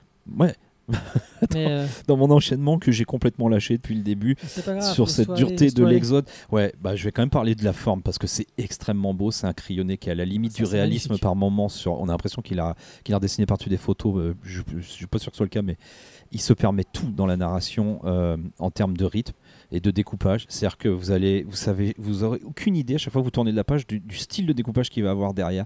Aussi bien, il va vous mettre euh, plein de petites cases de quelques centimètres sur quelques centimètres. C'est-à-dire que vous allez en retrouver qu'une vingtaine ou trentaine de, petites cases sur une, euh, sur une double page. Alors ça peut être ça où il va te faire par exemple euh, des cases avec que des, des bouts de nuages pour faire passer le temps, où il va te faire des lignes sur, euh, sur un arbre pour faire passer les saisons, où il va te faire une double page énormissime avec un petit bateau, un nuage géant au-dessus, une ville. Enfin, tu sais jamais quel, euh, vraiment quel rythme il va prendre à la page, à la page suivante. Et donc, je l'avais dit, il y a une petite particularité, je vais en parler maintenant, c'est que cette BD, elle est muette en fait. Mais non, ça s'arrête là, il a Ah, peur, il voit peur. toutes mes, mes notes, mais c'est les notes des autres mangas. cette BD, elle est muette, il n'y a pas un texte. Par contre, moi je mets une précision en fait, parce que, enfin voilà, il a vraiment un sens du copage, de la variation du rythme, il n'y a aucun systématisme, mais les détails sont très importants. La BD, vous pouvez la prendre et la lire en 5 minutes, et vous, vous l'apprécierez pas, vous serez passé à côté. C'est pas parce qu'elle est muette qu'il faut la lire en diagonale. faut vraiment prendre le temps d'aller d'une case à l'autre parce que même si on a l'impression que c'est un style un peu épuré par moment, qui met pas de détails, il y a vraiment beaucoup de détails et l'enchaînement d'une case à l'autre est vraiment primordial. Le mec a vraiment réfléchi à ce qu'était une BD quoi. Moi je enfin c'est une BD qui marche vraiment dans l'émotion. Euh, ça fait du bien de remettre. euh, Enfin, moi, je suis pas pour mettre de l'émotionnel dans les débats politiques, mais là, ça fait du bien de re- se reposer la vraie question humaine de ce qu'est l'immigration et pas que politique, euh, surtout pas la politique politicienne qu'on entend à la télé. Donc, c'est une BD assez touchante, je trouve. Et je remercie euh, Laurine, si jamais elle nous écoute, de me l'avoir fait découvrir. Là où vont nos pères de Sean Tan. Nico, toujours pas la dernière question? Bon, ok, donc. Tu vois- Ce sera dans le prochain podcast. faut Et si c'est la nouvelle question. En fait, j'attendais euh, avant que je commence pour pouvoir poser la dernière. J'ai parlé tout à l'heure quand je faisais la description de Eden Zero, donc ça va vous obliger à réécouter pour voir euh, là-dessus. Mais C'était de. euh, je parlais justement des rageux et des euh, hitters sur ce domaine, sur un domaine bien particulier de euh, Eden Zero. Et justement, pour voir si vous avez bien suivi et si vous Je faites oui, des recherches et si vous surtout vous êtes calé en manga, je voudrais que vous me citiez, s'il vous plaît. Alors c'est simple, hein, il faut, moi je pourrais le vérifier facilement au magasin ou même par mes connaissances. Vous devez me citer effectivement minimum trois auteurs qui ont fait la même chose que Hiro Mashima. Et par rapport à ce que je disais sur la- les hitters et les rageux euh, des, des gens, T'as donné trois auteurs, toi, tout à l'heure? J'ai pas besoin de vous en donner, mais je pourrais vous en Ah, donner en off sans aucun problème. Ah oui, donc là, on y a Ah même non, pas non, de bonne non, je vais pas réponse. vous donner parce que si je vous donnais, ça serait la réponse. Et donc, je n'ai pas envie. Donc, c'est pour ça que faites ça et, Et- et vous c'est serez qui là-dessus. qui va trier les réponses Donc, du je concours, rappelle là? bien que à envoyer en message privé, en- Ah. encore une fois, Stan. sur le Facebook de, le euh, de Facebook. Chastan- non, pardon, sur le de Facebook Haru- de uniquement. Dis ça parce que Café. moi je tiens le Instagram, donc ça m'intéresse. que ce soit que sur Facebook. Non, bah écoute, garde le micro, Nico. euh, Parle-nous euh, rapidement. Moi aussi, je ferai pareil sur mon Total Crazy. De Battle Chaser, euh, ce jeu euh, sur PC. Et si je me souviens bien, la direction artistique, c'est de Madureira, le mec qui a fait celle de Darksiders, qui était très sympa chez THQ. Il est, il s'est mort, THQ, ça a été racheté, mais c'est mort. THQ Nordics maintenant. Et effectivement, c'est bien effectivement c'est, cette personne qui a la, la, la, à la réalisation derrière. Et tu avais raison, surtout que je ne le savais pas. Quand tu m'en as parlé, je me suis dit, ah, c'est trop cool. À la base, c'est un comics euh, qui était sorti, donc euh, Battle Chaser. Avec l'histoire de cette jeune femme, euh, jeune fille qui possède des gants de son père euh, et qui euh, lui permettait d'avoir des pouvoirs incroyables et qu'ils ont rencontré une sorte de golem de combat qui va l'accompagner. Ce genre, ce, jeune homme guerrier qui a apparemment combattu avec son père, qui est un guerrier à l'épée, une voleuse et un magicien. Et à eux cinq vont partir justement à l'aventure et c'est vraiment extra. Graphiquement, c'est très beau, très coloré, très flash. C'est un peu dans l'esprit de Phantom et autres qu'on avait à l'époque. Pourquoi on en parle dans le podcast? Parce que c'est pas très japonais, certains, ou, euh, asiatique. Si, c'est du RPG japonais sur le, le, gameplay. Totalement, c'est bien pour ça que j'en parle. En fait, je l'ai vu passer, je l'avais vu passer un moment sur, euh, sur une émission, je ne sais plus laquelle, et je me dis ah c'est plutôt pas mal, c'est quoi ce truc? Et je vois c'est Battle Share, je waouh, mais je connais ces personnages, mais waouh c'est ça, c'est génial.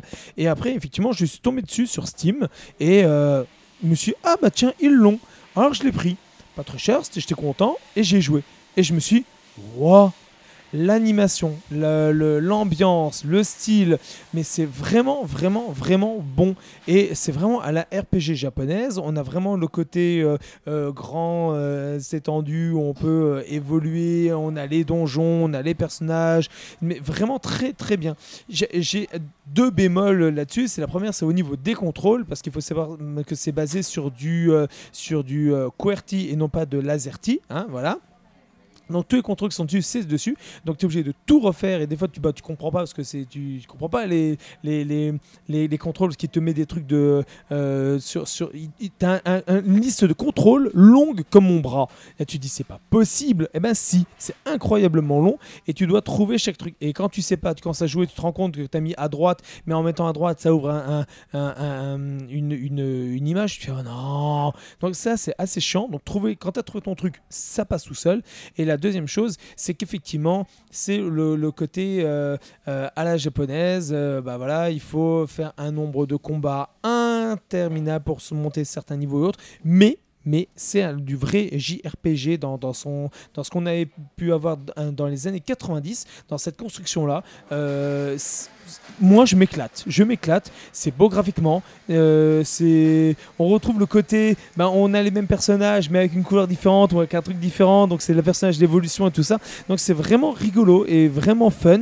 Les personnages ont chacun leur spécialité. Le côté un peu euh, le, guérisseur, le bourrin, l'épée, la magie, le voleur. Mais c'est vraiment bien. Je sens que t'as pas pris le guérisseur. Si, si, justement, c'est le golem. Non. Le golem Oh. et le guérisseur. et franchement, il est cool. Et je m'éclate, je m'éclate vraiment sur ce jeu. C'est une réalisation donc de THQ Nordic et euh, la qualité, le doublage. Le doublage est sacrément bon.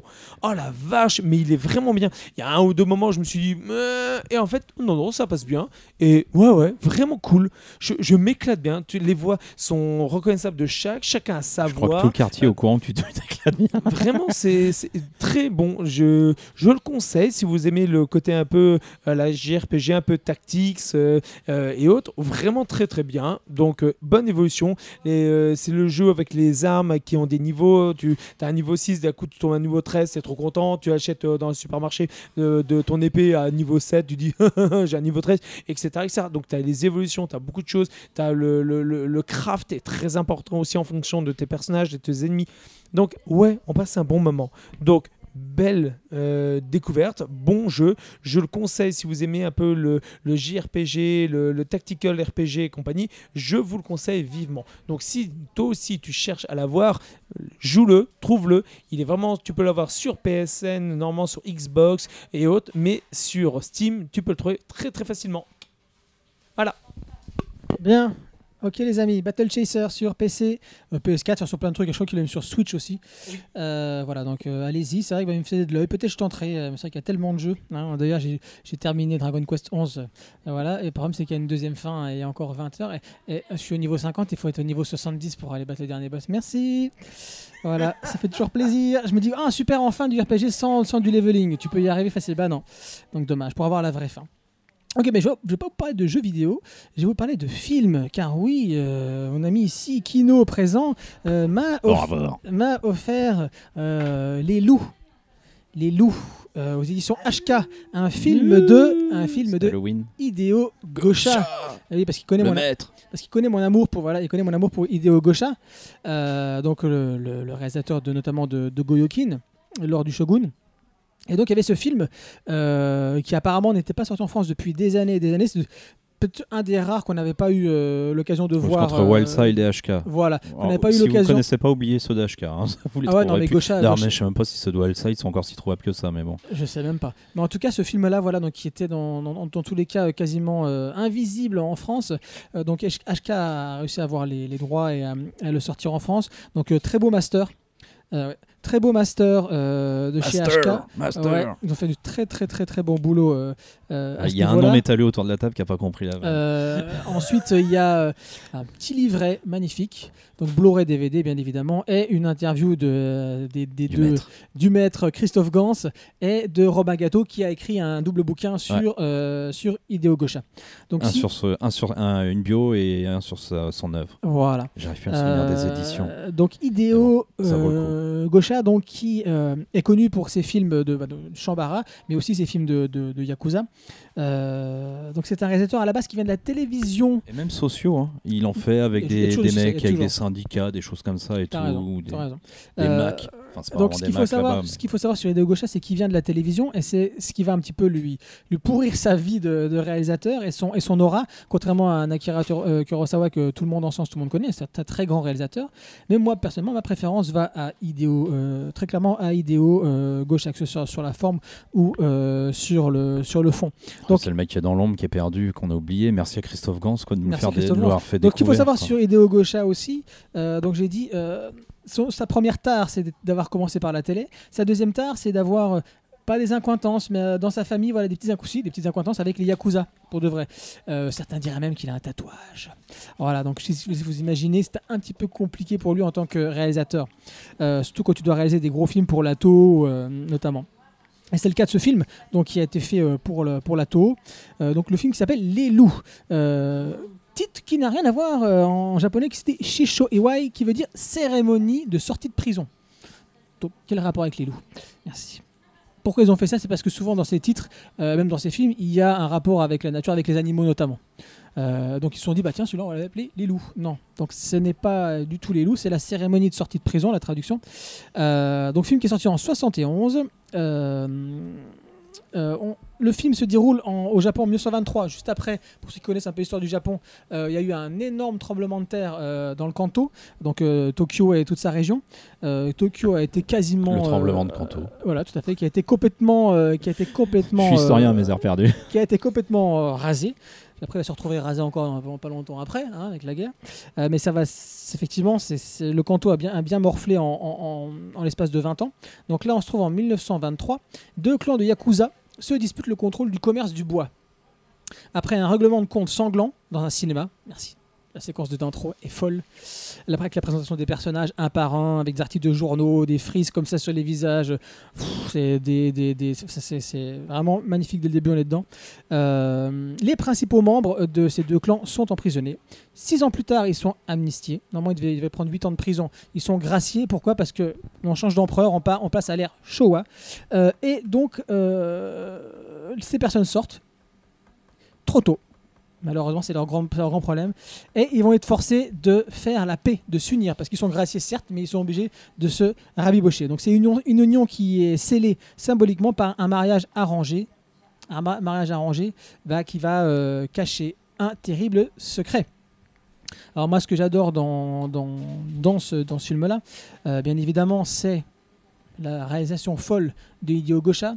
Euh, la caméra bouge tout le temps, mais pas, c'est pas, pas négatif du tout. hein. C'est qu'elle bouge dans, même dans une séquence de dialogue, euh, une séquence de cérémonie justement de rabibochage entre les, les clans des Yakuza, mais ça bouge extrêmement bien. C'est l'antipode de Kurosawa. Même les, le même les séquences d'amour sont folles. Je veux dire, à un moment donné, le mec, euh, en, en dans les trucs occidentaux, la limite, tu vas, tu vas chercher une position particulière dans la relation. Non, là, le mec, c'est que limite, c'est un combat, c'est euh, mais un combat qui va beaucoup plus loin parce que euh, c'est avec une tatoueuse, tatoueuse qui a une histoire extrêmement importante euh, dans l'intrigue principale.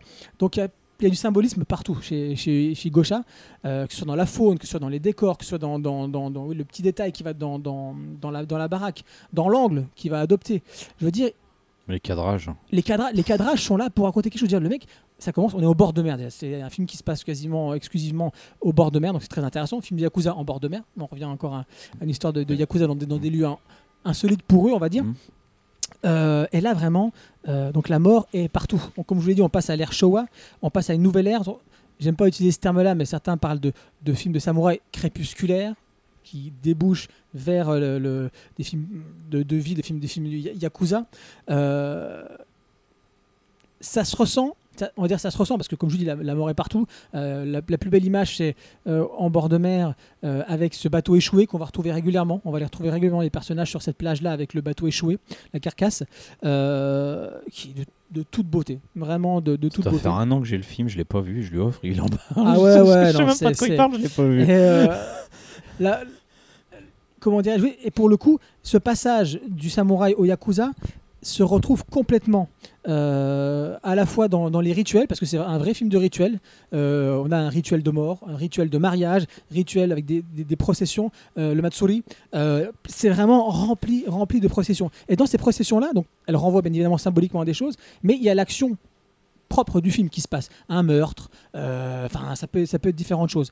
Et c'est vraiment incroyable. Comme je vous l'ai dit, les décors, qui soient naturels ou en studio, sont somptueux. Et on a vraiment toujours ce renvoi de la nature, de ce qui nous montre à l'image, du personnage qui va être limite perdu dans l'image. Des fois, on va avoir des plans, des gros plans d'ensemble avec des deux personnages qui errent. Voilà, qui errent comme ça. Donc on est, en plein dans vraiment du réalisme poétique. C'est vraiment, c'est vraiment, pour moi, c'est la première chose qui m'est venue. C'est vraiment du réalisme poétique de haute, vraiment de très très haute volée. Et c'est pas tout, il y a un énorme travail sur le son. Fou, avec des séquences d'assassinat, parce qu'en fait, il y a des espèces de, de némésis, de nanas qui se promènent avec leur petite ombrelle, qui viennent tuer un à un les gens qui viennent de sortir de prison.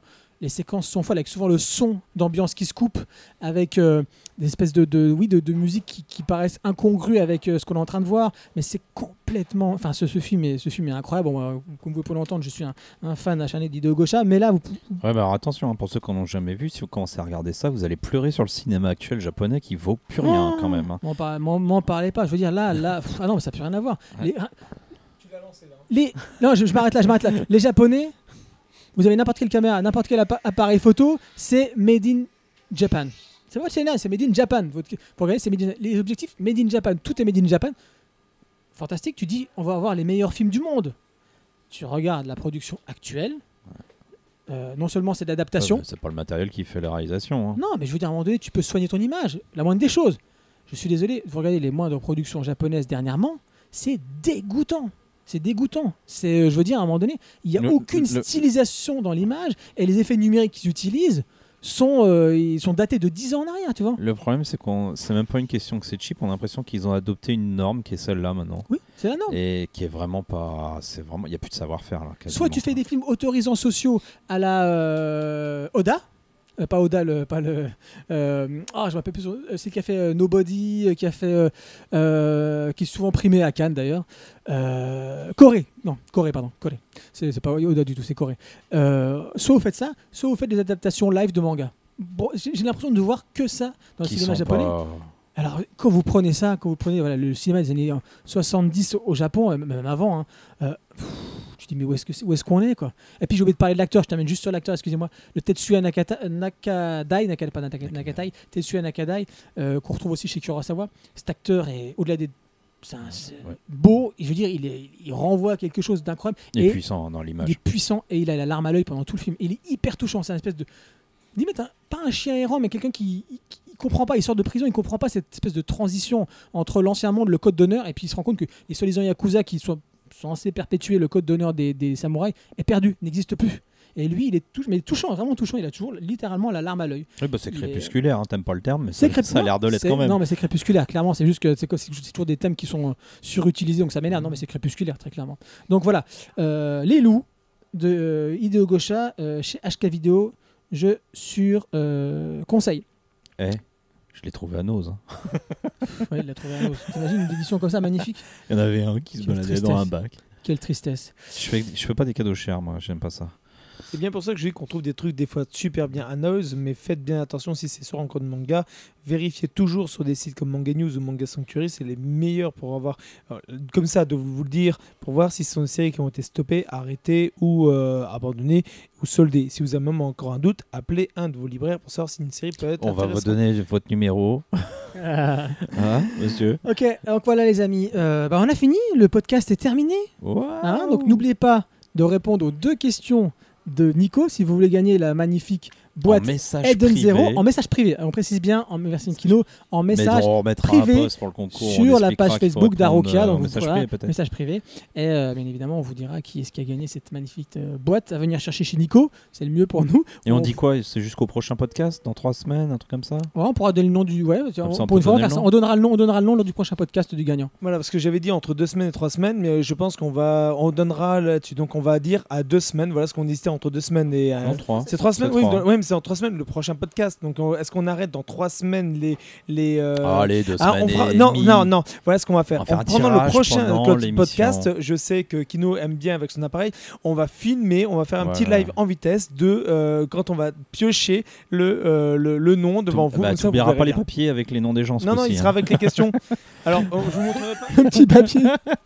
Mes notes aujourd'hui, parce que j'ai quand même travaillé, c'est trois tirés et deux questions. Encore, c'est deux, deux lettres avec un point d'interrogation et deux, deux mots avec deux abréviations pour la deuxième question avec un point d'exclamation. Interrogation. Voilà mes notes pour la journée. Voici Et peut-être qu'au prochain travaille. podcast, on saura quelle était la troisième question. Peut-être, peut-être, c'est ça. Donc au prochain podcast, vous avez compris, vous aurez le nom du gagnant. Donc répondez aux deux questions de, qui sont, aux deux questions de, de Nico qui sont. Ça vaut le coup. hein. Si jamais vous n'avez pas vu la boîte, si vous faites partie des rares Ouais, à clair, pas vu la boîte passer le sur les réseaux Ça sociaux, vaut le coup. allez-y. Euh, donc répondez en message privé euh, sur euh, euh, sur le Facebook d'Arokia.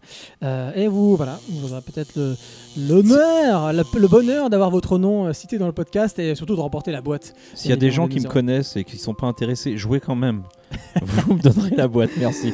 Ok les amis, donc euh, voilà, si vous aimez le podcast, n'oubliez pas de nous écouter, de vous abonner sur euh, SoundCloud, non, SoundCloud c'est terminé, sur iTunes Goodbye, ou iPod, euh, sur, euh, c'est quoi déjà? C'est Apple Podcast maintenant, ça a changé de nom, sur bah, les, tout n'importe quel agrégateur de, de podcast, hein, moi j'ai toujours, j'ai Castbox, ça marche très bien sur Android, Hein, ça marche très très bien, avec une belle mise, mise en place et une mise en valeur des, des podcasts. Sur YouTube, n'est pas beaucoup écouté, mais pour ceux qui veulent écouter sur YouTube, vous pouvez aussi, on est ici dispo sur le site, bien sûr, bien sûr d'Arokia Café, euh, euh, euh, 3www.arokiacafé.com. c'est ça. C'est ça.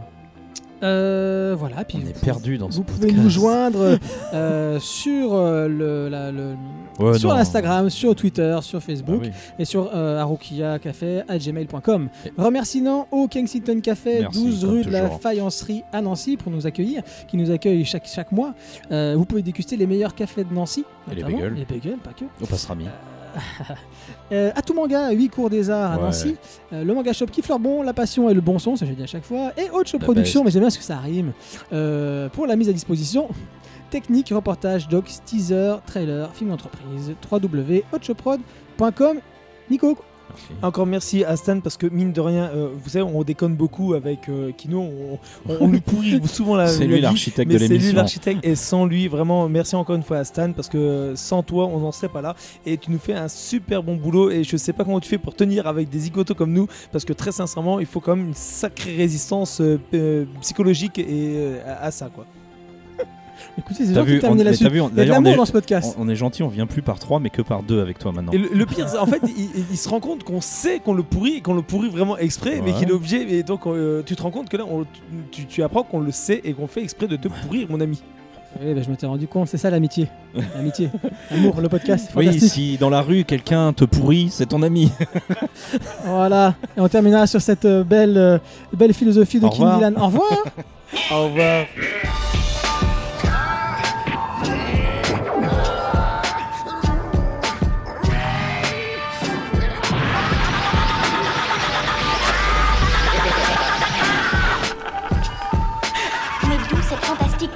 Cette énergie peuvent-elles venir